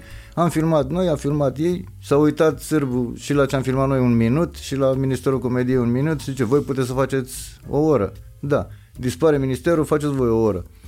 Și ne-a lăsat să facem ce vrem noi, un an de zile. Când am văzut ce rating facem, eh, a zis găsiți o modalitate să-i țineți în fața ecranului. Și după un an am făcut serialul cu Leana și Costel, jumătate din spectacolul nostru era Leana și Costel și jumătate alte scenete, șapte-opt scenete. Dar a avut viziune, a știut că vom prinde. Deci mm-hmm. voi o să faceți ani buni în televiziune și ratinguri. Și din 230 de emisiuni am fost 228 pe locul întâi și de două ori am pe locul La doi. rating. Ne-a bătut odată Andreea Marin cu surprize, surprize și odată un meci al naționalei. În șapte ani de zile cât am stat în ProTV. Eu te întrebam de asta cu compromisul pentru că erau foarte mulți oameni care ziceau că s-a pierdut vacanța mare și că nu mai e ce era de la show-urile live și de la uh, ce ascultau pe casete în momentul în care v-ați mutat la ProTV. Păi normal, pentru că în show-uri erau oamenii, veneau în sală pentru că știau la ce vin și eram mai slobos la gură, cum am dat exemple și le dădeam rime și ei le ghiceau, pe când cu televizorul dai buzna în casele oamenilor și nu-ți permis să zici ce ziceam pe scenă. Și de-aia li s-a părut mai cenzurat, nu nu mai are farmec dacă e mai cenzurat. Te duci la prostituate și le ascup altonul pe ele. Da. N-am, n-am avut ce face, nu puteam să... Am fost mai slobos la gură la început în ProTV și am luat câteva amenzi de la CNA de ne-am potolit și am zis hai să dăm așa frumos cu Lili, cu Estele, fă firia drept. Da. Uh, și după aia, după ce s-a terminat perioada de la uh, ProTV, n-ați avut... Uh, n-ați avut iarăși o perioadă de show-uri live? Uh, nu, nu, nu, am fost de la ProTV, am plecat la Canal D încă 2 ani jumate. A fost direct atunci? Da, da, da. Ah, ok. Și uh, în 2009 am zis hai să mergem fiecare pe calea lui. Ne, ne cam plictisisem de ce făceam de 10 ani și am zis hai să încercăm și altceva, ca și cu o nevastă. N-ai motive de divorț, dar hai să ne mai dăm o șansă. Mm-hmm. Mugur s-a apucat de cârciumărie, eu un an de zile n-am făcut nimic, liniștea aia de care spuneai tu așa, Aia a fost? aia a fost un an de zile, deși mă mai agitam un pic, că mă gândeam la ceilalți colegi din trupă, că eram 10 în televiziune, să le mai fac un serial, să le mai scriu 7, 8, 10 episoade, Te-ai considerat responsabil pentru... un pic, un pic, da, și de ce zic un pic? Pentru că le-am spus în fiecare an, puneți bani deoparte, că nimic nu e veșnic. După ce vom termina cu vacanța mare, când, vă, când va fi 5 ani, 10 ani, 20 de ani, veți avea nevoie de bani, că nimeni nu vă mai angajează. He, după ce suntem vedete, 10 ani ne angajează oricine. Pe niciunul n-a angajat nicio televiziune după aia.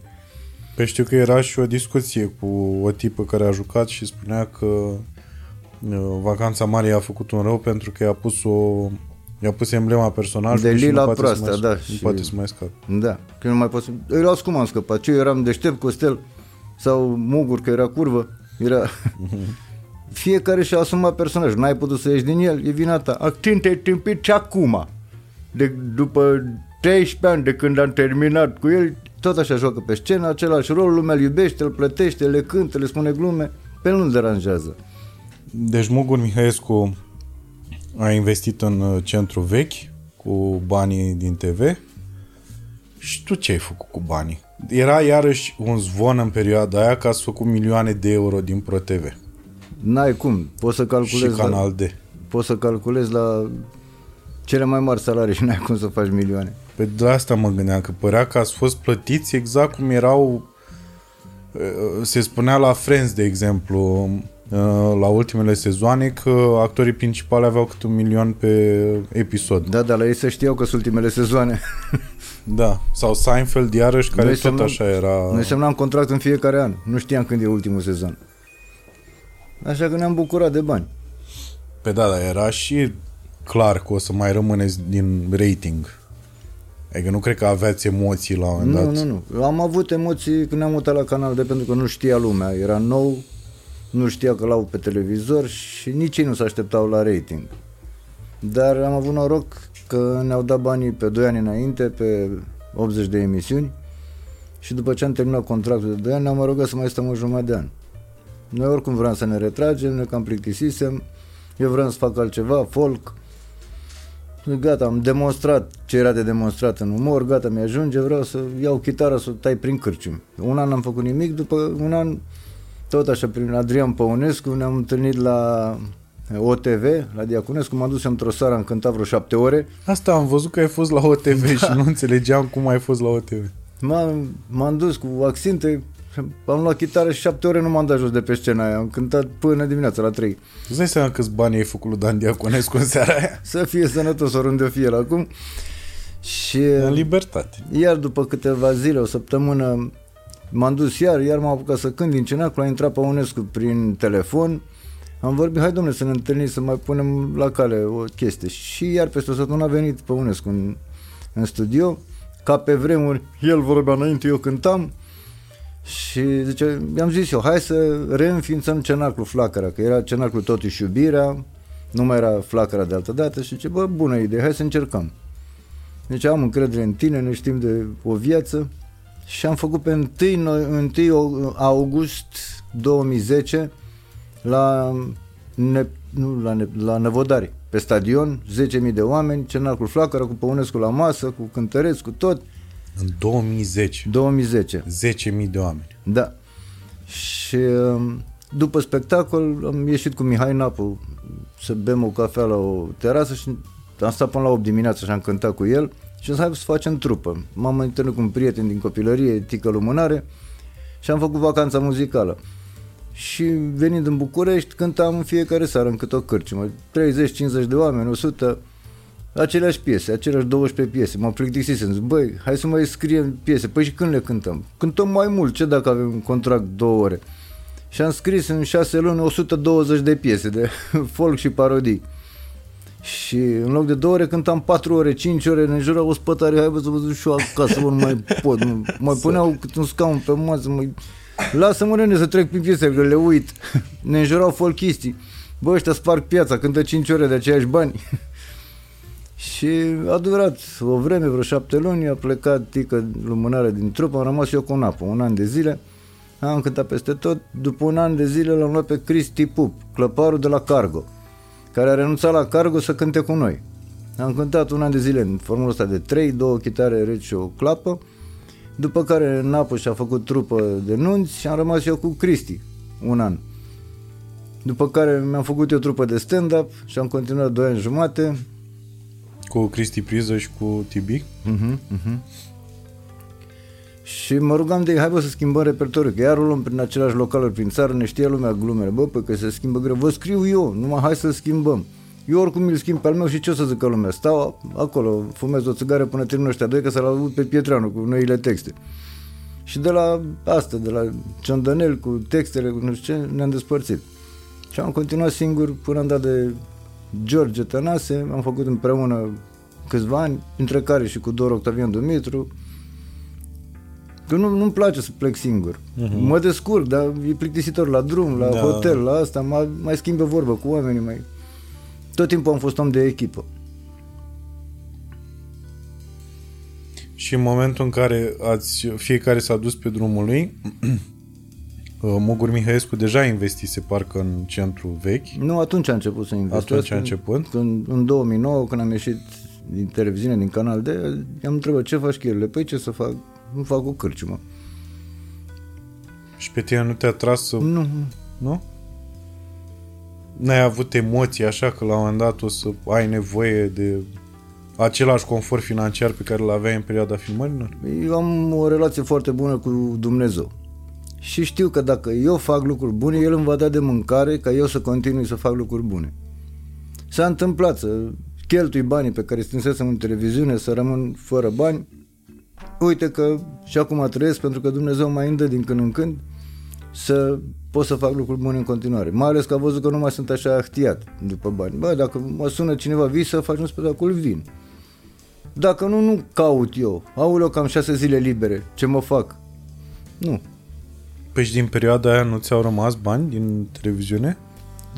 Mi-au rămas, dar ți-am zis, cu necazul ăla, cu, cu boala, trebuie să cheltui cam toți banii ne-am vândut și casă din București și tot m-am mutat, aveam o casă la Azuga, la o pensiune pe care am schimbat-o în casă de locuit și m-am mutat acolo. Mi-au trebuit banii pentru tratamente. Deci mai bine când ai investit. Erai cu bani blocați. Eram un mort bogat acum. Da, ai dat exemplu la un moment dat cu muștele vis-a-vis de nu știu dacă mai ții minte. Ai spus la un moment dat de o muscă care e Dădea exemplu de cerșetorul care A, ah, trăiește da, da, într-un da, da, fel da. și bogatul da, care trăiește... Dacă într-un borcan ai pus capacul și sunt două muștenile, una stă pe fundul borcanului și cealaltă să învârte, bâzie, să iasă, să facă ceva. Când se termină aerul din borcan, amândouă moarte pe fundul borcanului. Tu ți alegi uh-huh. ce, ce vrei să faci. Să stai toată viața. Și cerșetorul la, care stă la poartă cu mâna întinsă și ăla trăiește 90 de ani. Și ăla care face imperii și bănci și miliarde, și ăla la 90 de ani lângă cerșetor. Next hall. Mm-hmm. Ți alegi și mai, mai... Asta cu next hall a căpătat și uh, altă conotație în ultima perioadă, așa, în ultimii ani. Da. Cu next hall. Da. Și acum, da, mi se pare foarte tare că eu oricum visam la, adică visez în continuare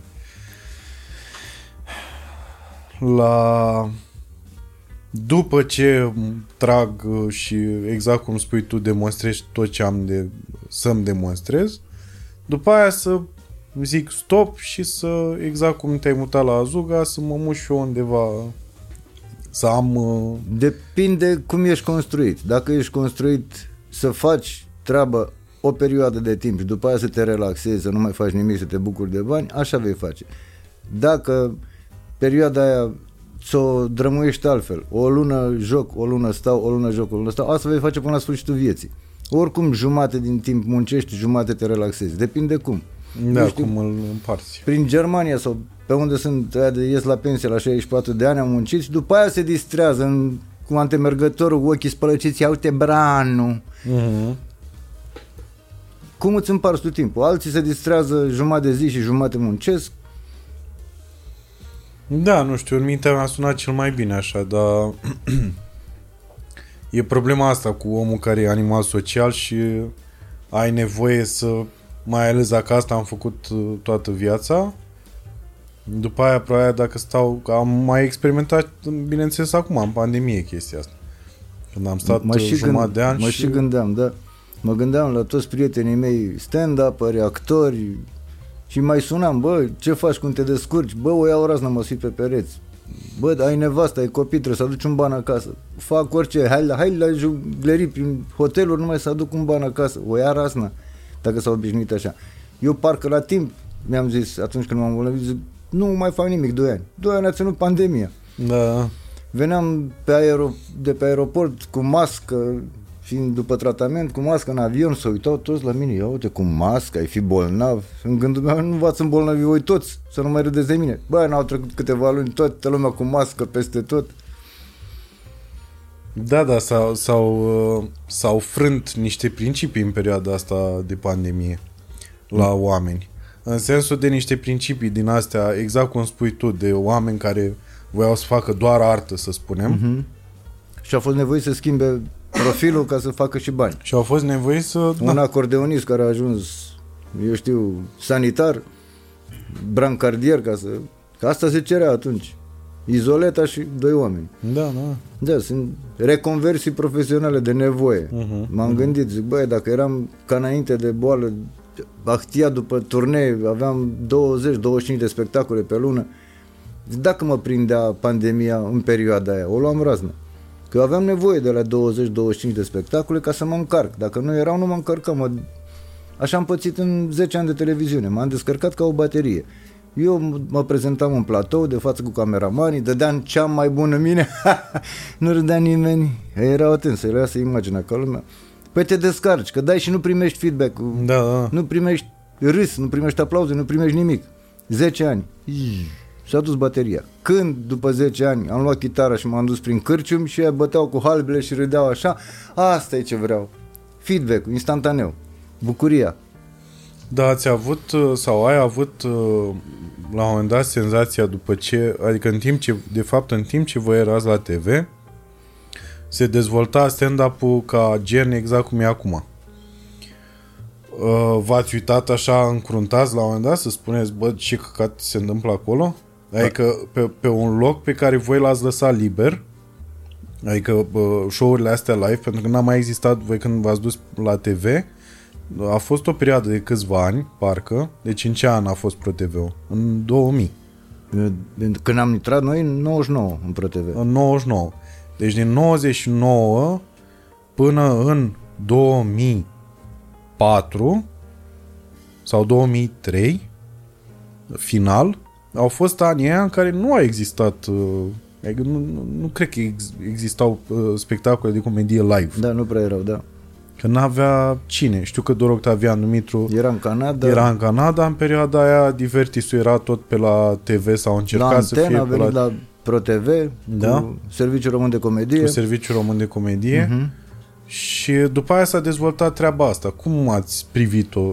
Noi aveam un job, eram în televiziune, aveam un job și zic, uite mă, nu mai vine nimeni după noi să o ia de la capăt cum am luat-o noi, să treacă prin săli, prin toate sălile, să acumuleze un capital de public, un, o experiență de scenă, de umor, ca să vină și în locul nostru. Ni se părea Mm, Eu mă credeam grozav că scriu patru spectacole pe an cu vacanța mare. În fiecare an alte patru spectacole. Ei, când am intrat la ProTV, scriam cam 15 spectacole pe an, vreo 30 de emisiuni, dacă nu chiar 40. Și atunci mi s-a părut greu. Zic, asta înseamnă muncă, asta înseamnă... Și banii erau la fel, mult mai mulți decât când mergeam pe scenă. Probabil de asta te și descărcai, că era un soi de fabrică. Dar și am zis, ia să văd cât pot să duc, cât uh-huh. mă ține. Scriam 16 spectacole în două săptămâni, 14 ore stăteam la calculator, leșinam, dădeam cu apă pe față, înapoi la taste. Scriam 16 episoade, cu Leana și Școstel, să zicem. După care ne strângeam, le filmam în două săptămâni și a trecut o lună de muncă. După luna asta de muncă, umblam trei luni, că emisiunile rulau din săptămână în săptămână. Și trei luni umbram prin lume cu kickbox, cu astea, cu ce-mi plăcea mie să fac, vânătoare și eram liber. Când se apropia să se termine pe astea emisiunile scrise, iar înapoi la calculator, trâng, trâng, trâng, trâng. Și erau două eforturi mari pe an, de două luni, și restul de 8 luni liber. Și cum, uh, cum uh, priveai treaba asta cu comedia live? Mă Care bucur se de întâmplă? orice văd, orice văd comedie, caut, sunt un colecționar de bancuri, sunt în stare să-l ascult pe unul, spun în bancuri 10 ore. Dacă mi-a zis unul pe care nu știu, nu mai pot de bucurie. Bă, am râs și eu în sfârșit. Dar și de asta, când vedeam stand-up sau nu știu ce, ce a venit după noi la Sfierbinți, mă bucur din suflet, că râd, că sincer, fără invidie, că ce invidie? Eu am făcut istorie din ce am făcut. De ce să fiu invidios? Acum trebuie să mă bucur de munca voastră. Mhm. Să mă distrez la maxim. Că mai ies și eu colo-colo la un spectacol, o fac tot pentru mine. Nu ca să demonstrez lui Micuțu sau lui Bobonită că sunt mai bun decât ei și că am mai mult public, că sunt șmecher. Nu, eu am demonstrat la vremea mea, acum 30 de ani, ce pot. Acum mă distrez. Că vă ascult sau că vă concurez pe scene, eu mă distrez, mă simt bine. Doamne ajută mult timp înainte, așa să facem. Eu vă apreciez pe toți cei care faceți stand-up pentru că eu care distrez lumea, pe mine cine mă distrează? Abia aștept să văd spectacolele voastre, abia aștept să văd serialele de pe toate posturile și chiar dacă sunt proaste. Bă, oamenii ăia s-au chinuit să mă facă pe mine să râd. Îi răsplătesc prin râs. Da, ți se pare că, adică nu ți se pare ciudat că la un moment dat a intervenit un soi de încetinire în dezvoltarea uh, bancurilor? Mi se pare că aproape dispăruseră într-o perioadă sau pur și simplu n-a mai fost eu în situația în care să-mi spune cineva un banc, deși după show-uri, cred că pățești și tu să vină lumea să zică Fă-mă să râd. ori asta, ori să zică ei. Să-mi spună un banc. Da. că există oameni de obicei în sală, de obicei se întâmplă, hai să zicem la 10 show-uri, din 10 show-uri 1, la un show trebuie să fie cineva în sală care zice că e mai amuzant decât tine. Da, da, da. Și în momentul ăla o să și vină după show și o să-ți exemplifice de ce e el mai amuzant decât tine. Și atunci am două variante. Ori în- când începe să-mi spună un banc, îi spun finalul bancului, o dată, de două ori, dar asta e cu uh, retur, pentru că omul se ambiționează, bă, până la urmă tot găsesc unul să nu știi. Ori ăla să-mi spună un banc, am râs de mai spart, nu mai spune încă unul că îl distrugi pe ăsta, frate, ești tare, să mor eu, mai, mai rupt. Excelent. Nu mai am putere să mai râd, gata, lasă-mă, ești ciumec. Îmi pare rău că n-ai fost tu în locul meu pe scenă atâția ani. Excelent. Dar în perioada în care aveați uh, show-urile live, exista conceptul ăsta de heckler, adică de om din sală care să se considere mai amuzant decât voi pe scenă și să vă strige Aia era la ordinea zilei și era Da. cea mai mare surpriză pentru noi, cea mai mare bucurie, să poți să-i dai replica pe moment, să vadă lumea că jumătate din ce era pe scenă era improvizat. Și când se ridica un apuca să termine fraza că eu și dădeam și atunci se rupea sala, să uita cineva să urâ la el și tăcea. Odată, țin minte, la Pitești, vorbeau toți în sală, că erau pe 700 de locuri vreo 1000 de oameni. Toate mă stau și eu, tererem, începe emisiunea, ieșim noi pe scenă și tot vorbeau în trei și am început. Bună seara! Și am început, ca cine, și tu, ia bă, tă- taci bă, bă, tăceți bă, că am dat bani și n-auzim nimic. Și vorbeam foarte încet, s-au calmat, era liniște. E, așa, cum puteți să începem. Bună seara! Și mai zicea câte unul, îmi întrebam eu care e prima poezie pe care o învață orice copil. Și toți ziceau cățăluși cu părând. Mai striga câte unul, zdreanță, zdreanță-i măta. Bă, se rupea sala în două, deci îi dădeai scurt, se supără, nu se supără treaba lui, dar e distrat pe restul și pe ăla l-ai potolit. Și te lasă să-ți faci show așa cum știi tu. Mm-hmm. Că dacă e unul prea insistent, eu dau din ce în ce mai groaznic până chiar îl iau ăia de lângă el. Hai, ieși afară, că ne Și așa s-a rezolvat de fiecare dată? Adică n-a fost unul insistent până Nu, nu, nu. să nu înțeleagă că nu că ar trebui să se Mai oprească? mult la stand-up, culmea. La stand-up mai vine câte unul pilit de acasă, nu da banii pe băutură în local, să-mi bate de acasă, stă acolo, hai bă, mă duc să râd, să-l fac pe alea de cacao și îl fac atât de cacao încât îl iau prietenii și o scot afară. Băi, eu am plătit 30 de lei sau 50 de lei, nu stau pe tine, du-te dracu, bețiv, ieși afară. Uh-huh. Ei îl curăță. Pentru că ai restul publicului de partea ta. Normal, oamenii ăia le și zic, atât de triști sunteți, ați plătit bani să râdeți. Și acum că faceți terapie, nu vă las ăsta să râdeți. De ce ai făcut kickboxing? Sunt foarte curios. Ce te-a tras? Din lașitate, Nu pare. când eram mic, până în, în clasa 6, până la 12 ani, mă băteau și ea de clasa 3 Ea de 9 ani mă băteau.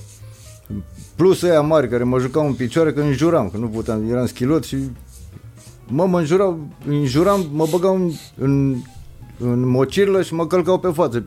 Printre bulbucii de mocirlă, futu-ți gura, uite, ia uite-l mă și acum, dă E, și la 12 ani, în vara respectivă, în vacanța respectivă, am învățat judo. Asta cu carte de judo în casă, experimentam pe tata, tur de Serios? șold. Și prin toamnă ies și eu la colț să mă joc cu copiii. Cine să bate cu mine? Un hoho general de râs, după aceea s-a făcut coadă. I-am bătut pe toți și am rămas singur acolo. A doua seară iar ies la colț, cum au văzut cum a plecat. Iar stăteam singur pe băncuță.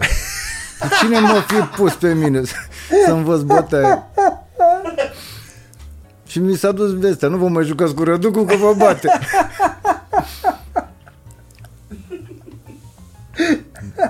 Pe, pe vremea aia că nu era voie karate, era interzis și făceam judo la, la nivel mai mare la Târgu Jiu, făceam naveta de la Cărbunești la Târgu Jiu, la sală să învățăm judo, dar acolo ne învăța și karate. Dar de ce era interzis? Așa era pe vremea lui Ceaușescu, nu aveai voie să faci karate.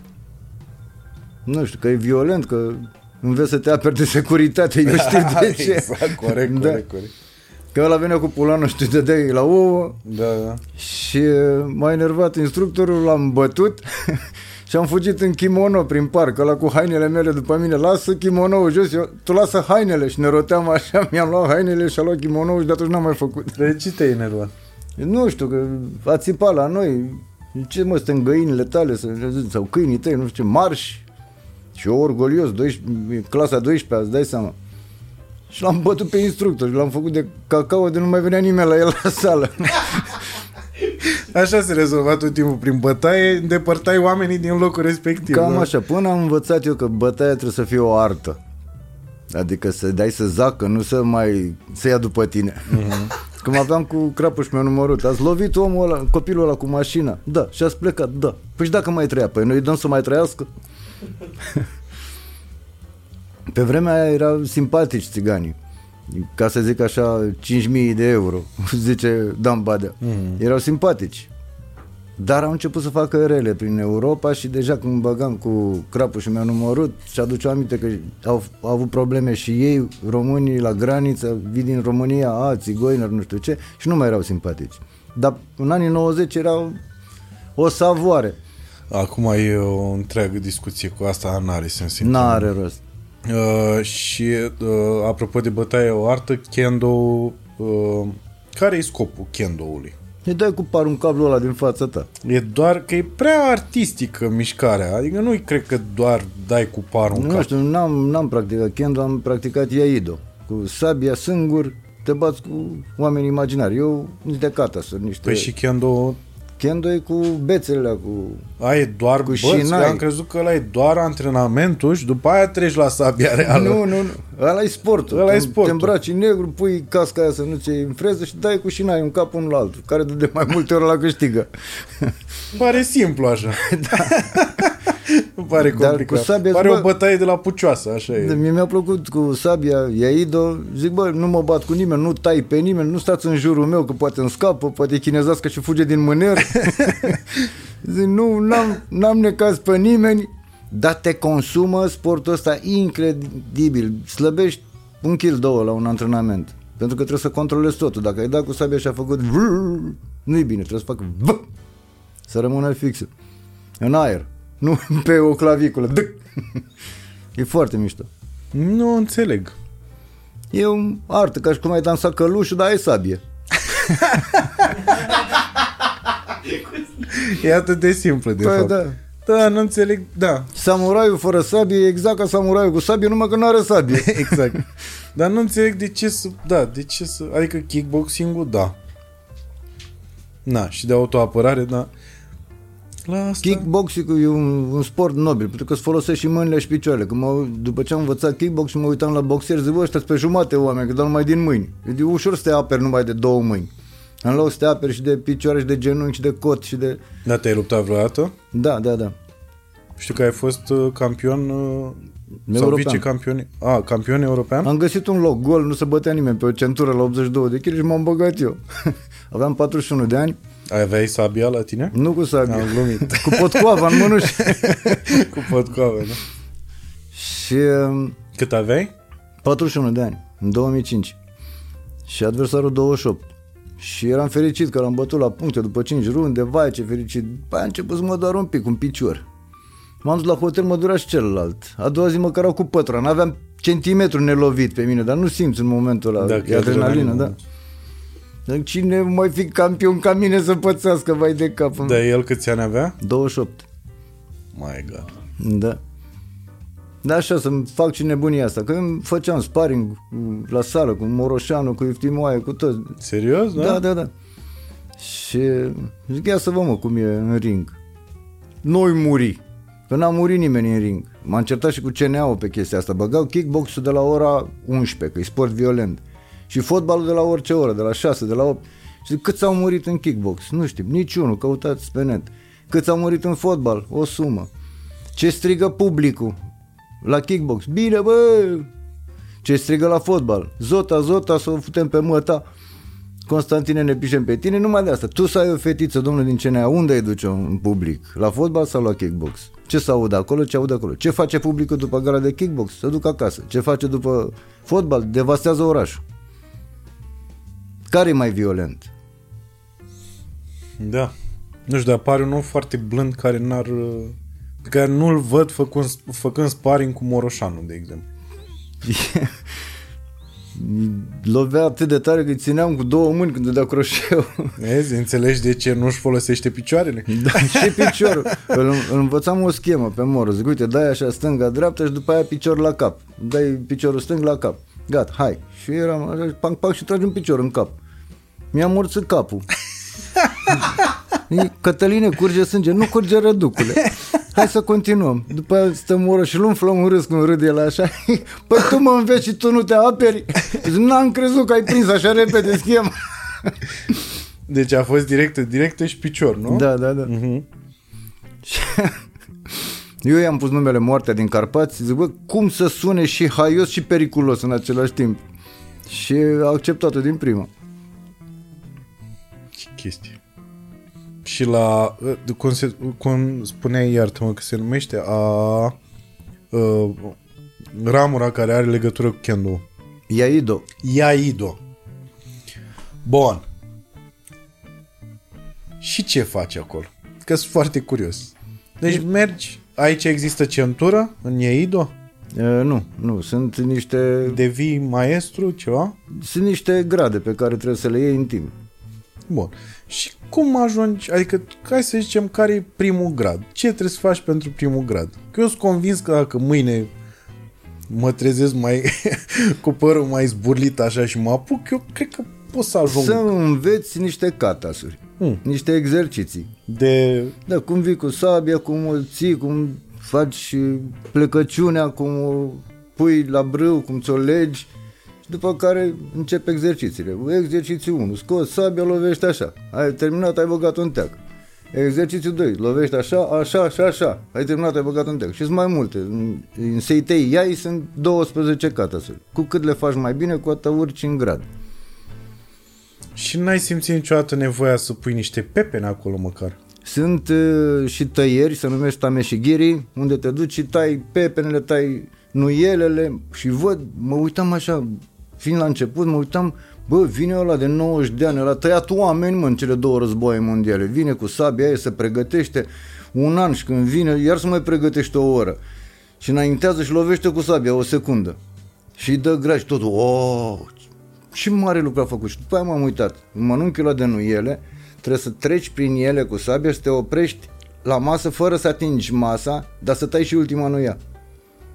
Fără să rămână urmă de sabie pe masă. Și să nu rămână o cojiță de nuia. Asta înseamnă precizia de... Precizie, exercițiu sau la alea verticale, rogojinile alea ce se taie. Se Dacă le ai taie tăiat așa. și ah, atârnă de o cojiță, nu-i bine. Dacă îți rămâne sabia înfiptă în ea, nu mai știi cum să pleci acasă, De asta depinde și de calitatea săbii. de calitatea săbii, de viteza de execuție, precizia, unghiul lamei și multe, multe, multe chestii. Și pentru ai arta supremă, ai tăiat perfect, aia te apreciază tot. Bravo, bucată. Și cum ar sunt fi la mulți noi în români România? care fac asta? Nu, în România sunt 2-3. Dar uh, în România... Sunteți concurenți între voi? Care nu.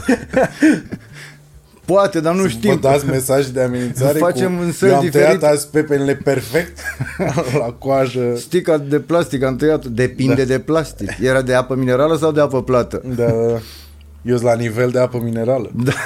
Am tăiat și bula pe două E un sport foarte frumos Da, presupun că uh, ți organizează gândurile în cap, presupun. Te organizează tot Și mental și fizic Și te calmează și te Cum să zic E o precizie matematică În tot ceea ce, ce faci Și în tăieri, și în exerciții Și în gândire, și în pași Și în după aia, după un antrenament de ăsta de două ore, când ești pe stradă, până și mișcările astea, să te uiți în oglindă, le faci z, Robocop. z, da. Mhm. Ai făcut turul de oglinzi ca și cum ai făcut un catas nou. Oglinda de sus, gata, gata. nu e nimeni, înainte. Asta e o vizită la Ikea foarte interesantă. Ai ieșit din mașină, ai pus mașina în garaj, ai ieșit din ea, faci... Cum uh, vezi uh, că trebuie să ai o viziune? Ce o să fie în România în, să zicem, 15-20 de ani în materie de comedie? Eu degeaba spun că sunt atât de bătrân că n-am cum să verific. nu știu, evoluează exponențial comedia.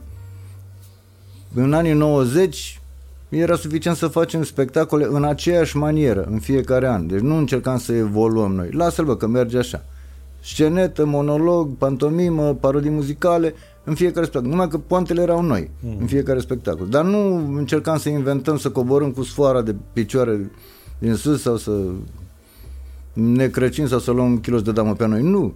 Mergeam pe principiul ăsta. Omul trebuie să râde. Dai replica și poanta. Fără burți. Replica și poanta. Dacă eu am pus o întrebare, toată sala, ia ce răspunde. Și el trebuia să răspundă o glumă, nu să-mi vină întrebări, întrebări până ajunge la gluma finală, cu bancurile la lungi de pe net. Mm. Asta era scopul nostru, să fie replica și poantă, să plece cu dureri de fălci, de râs. Bă, n-am avut timp să mă odihnesc, mi-au dat replica și poantă până la cap. Și a ținut ani de zile chestia asta. După care am văzut ce înseamnă umorul de televiziune, să pui râzăreții de pe casetă sau să plătești 20 de oameni să stea acolo să râde indiferent dacă e bună sau proastă. Poanta, ha, ha, ha, ha, ha, ha, ha, ha, ha. Că dacă da, îi filmezi pe râsul ea ăla care de ți râd, omoară sufletul, efectiv. dacă îl auzi, parcă te tentează să râzi și tu, dar dacă îi vezi cum stau, ha, ha, ha, ha, ha, ha, atunci te enervează, bă, dar prost sunt ăștia, îi plătește să râdă. Și asta m-a descărcat, ți-am zis. Da. Chestia că nu râdeau oamenii pe bune. Până la urmă așa făceam, învățam bine, bine un fragment de, de text, cu, mă rog, cu Leana și Costel, nu știu ce, vreo 10 minute, le învățam fără pauză. Dați drumul la camere, băgați răzăreții, nu știu despre ce e vorba. Băi, și râdeau de nu se mai putea oprea, trebuia să taie din montaj. I-a făcut Râdeau criza natural? de râs. Da, Da. da, da. Și zic, asta vreau, asta vreau, să râdă ei natural. Și îi băgam vreo 30 de inși care râdeau ca la spectacol. Ar fi plătit ei să vină acolo. Zic, uite că se poate și așa, să nu mai vedem pe aia care râd la comandă. Mm-hmm. Au râs odată, stop, mai tragem o dată, mai râdeți la fel. Și era și pentru noi o plăcere. La un moment dat ieșeam din text, numai așa, ca să-i vedem cum râd. Ce frumos. Eram cu vecinul Mitică pe bancă, așa era textul, să pun două întrebări între noi și am luat o rază și am vorbit vreo 10 minute fără să spunem nimic. Râdea lumea, râdeau cameramanii, râdea toată lumea. Ai auzit, mă, ăia lui... A, Ziceau că, dar n-au mai, păi ce să vă, la cum să, că nici n-ai cum să, că și-au luat de aia, tot aia, mă, cu ea sau fără ea. Și am vorbit așa fără sens vreo 10 minute. Râdeau lumea să te văleau, nu ne mai opream. Da, e foarte mare satisfacția, în primul rând, când râd oamenii de la camere. Mi se pare că e... Adică dacă ai atins acolo, nu știu dacă asta se traduce neapărat că lumea de acasă o să râdă, dar mi se pare că în momentul ăla pentru tine e o parcă e o explozie în suflet așa de pai, I still Păi got da, it. păi da, trebuie să-l smulgi pe ăla din profesionalismul lui, dar face imaginea cât mai clară și cât mai bună, să uite de chestia asta, să-l fure textul și să râdă. Uh, Casetele filmate când eram pe scenă, toate sunt tremurate. Când n-aveau, cum să zic, mai trage o dublă când am râs ca prostul și mi-a tremurat camera. Toate sunt tremurate și aia e o onoare pentru noi, o bucurie. Și cum, adică acum ai senzația că în următorii 15-20 de ani vor apărea noi stiluri sau o să rămână treaba asta cu stand-up-ul o perioadă lungă? Uh, Și tehnologia a evoluat în ultima sută de ani, să zicem, exponențial, sau de nu te așteptai. Acum 20 de ani nu exista internet. Acum dai click și vezi toată lumea. Nu știu în ce măsură publicul uh, va cere altceva de la umoriști, de la stand-uperi. Că la un moment dat, bun, l-am văzut pe micuțul 20 de ani, îi știu stilul, devine previzibil. De ce trebuie să schimbe micuțul când pot să mă schimb eu? Să, ce, să cer altceva, cer mai mult. Nu mai râd la glumele tale. Tu ce faci? Te obligă să studiezi piața, să vezi la ce ar mai râde ca să nu devin previzibil. Eu mi-am pus problema asta deja și de asta acum materialul ăsta pe care l-am acum e, cred eu că e diferit de față de ce am făcut până acum. Mai ales că mi-au, mi-au confirmat-o și oamenii care mă cunoșteau. Și asta pentru că uh, mi-am, odată mi-am pus problema, am observat că toți avem problema asta, că deja se, nu mai e mult și se fac 20 de ani de când ne-am apucat de treaba asta. Și încerc exact uh, ce vorbeam uh, la bar acolo, e- încerc să îmi uh, aprind lumina în creier în zone pe care nu le-am avut până acum explorate. Și mai e o chestie. Dacă apari des la televizor, orice îi spune lumea râde. Uh-huh. Pentru că deja ești consacrat. Ești validat. Da. Eu știu ce cântăresc, nu dau nume, dar dacă până acum se chinuia să scoată o piesă ciumeagă să prinde la lume, acum zice cai vers pe pereți, avioane de hârtie, Vezi că asta chiar e o piesă la Smail. creioane colorate, îl iubesc, îl iubesc. Dar de la o propoziție de asta spusă la o cafea, hai să facem o piesă, că deja uh-huh. sunt smiley și lumea o apreciază. În muzică e mai simplu. Ai făcut o piesă, cu cât o știu mai mulți, cu atât mai bine. Și după aia o să o cânti de fiecare dată, Da, de timp, fiecare dată timp și îndelungat. devine hit și ți-o cere tot pe aia, tot pe aia. La umor, l-ai spus odată, la publicul ăsta nu mai poți să vii cu aceeași chestie.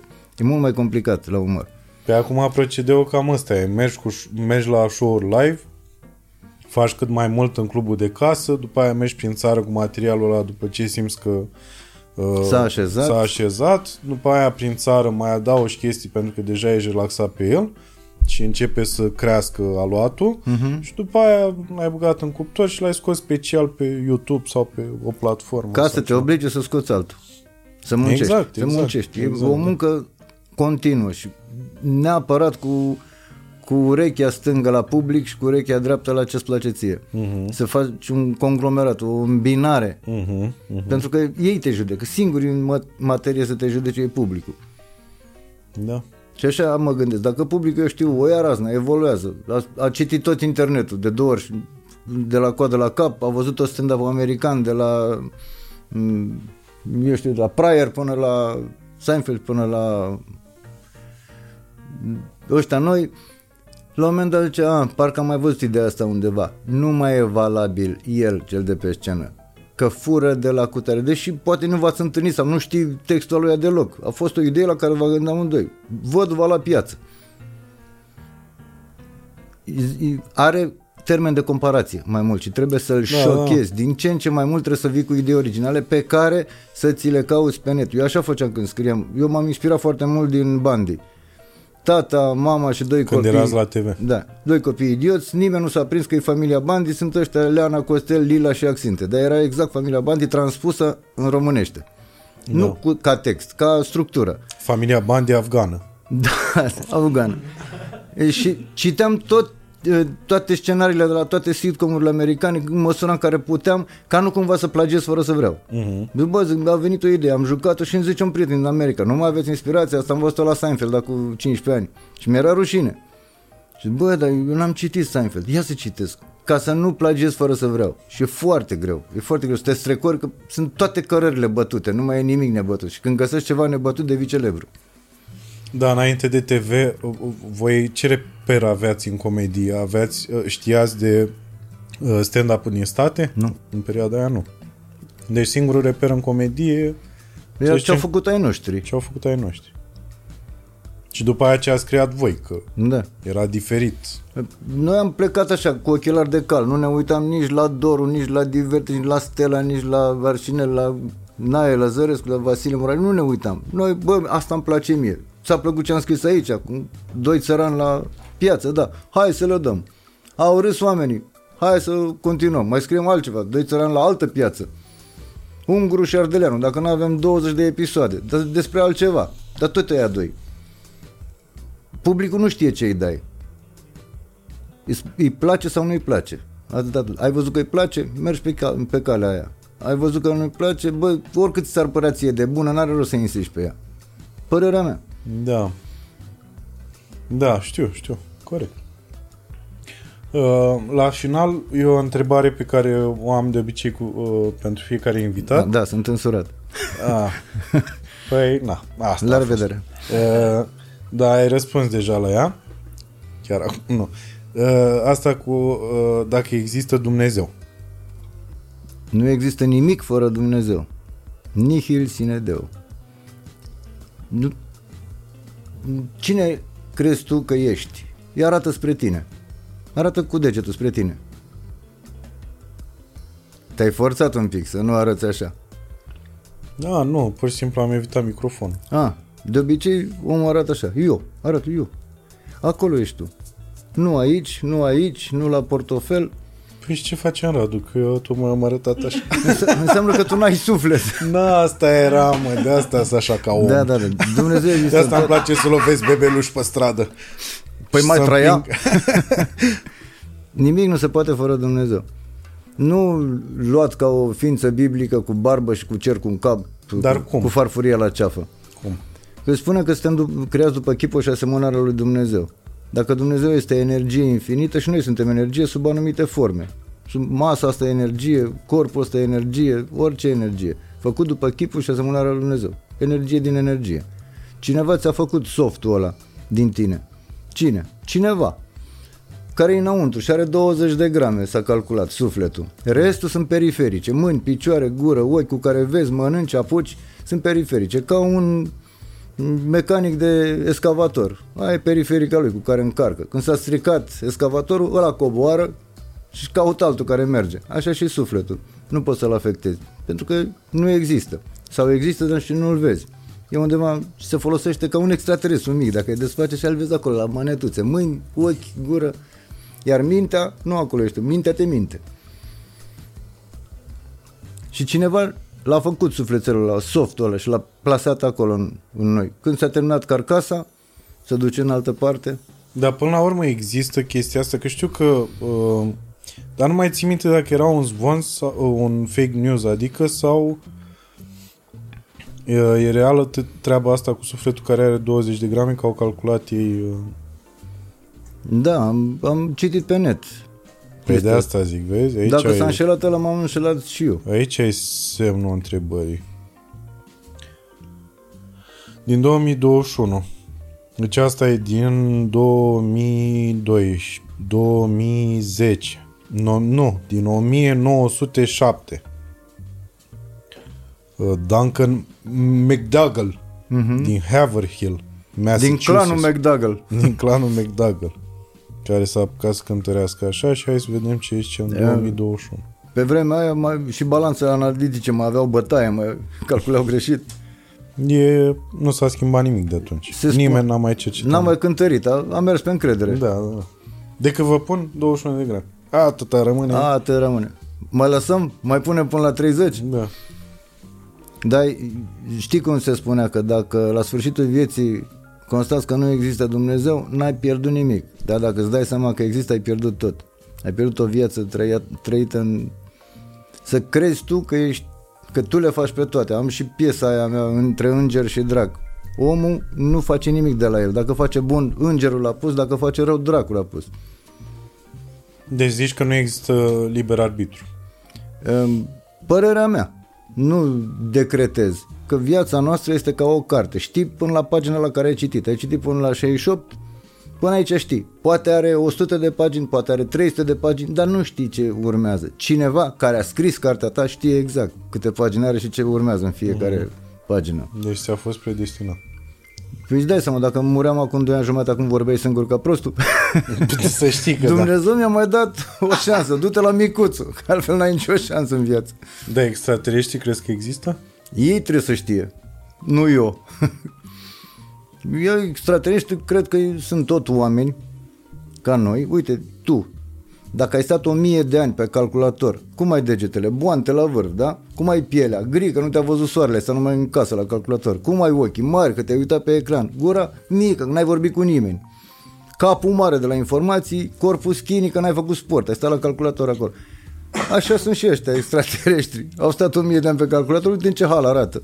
Da, da, ăștia din zona din Area 51. Da, dar ăștia Acum la, nu sunt știu. extraterestri Sunt din mai multe feluri. de, a de zis, Oltenia, de Moldova. Da, a zis uh, ăsta, a fost un ministru al apărării din Marea, Marea Britanie, a spus că există uh, în momentul ăsta 11 specii de E extraterestri. bălțatul de stuf. Da, exact. În- e zicea de împiedicatul- The Great White, adică Da. era unul care era super înalt și alb. Există ăștia mici și Împiedicatul verzi. de Panama Exact. și tre- nu, tremuriciul de Panama, scuză-mă că mai confund și, și împiedicatul de pădure. Tremuriciul de Panama zice, "Ce, Panama e cu mine, mă, lasă-mă în pace." Bălțatul de stuf e atât de bălțat că nu-l vezi în stuf, n-a văzut nimeni niciodată. Și împiedicatul de pădure mai sunt cioate, ce să faci? Da, da. Uh, îți mulțumesc foarte mult că ai venit și e o onoare pentru mine și îți Și mie mi-a mulțumesc plăcut. frumos pentru tot ce ai făcut pentru țara asta și pentru noi uh, în toată cariera ta. Ce mișto, abia aștept să te văd un nou spectacol. Doamne ajută, sper să-ți placă. Doamne ajută.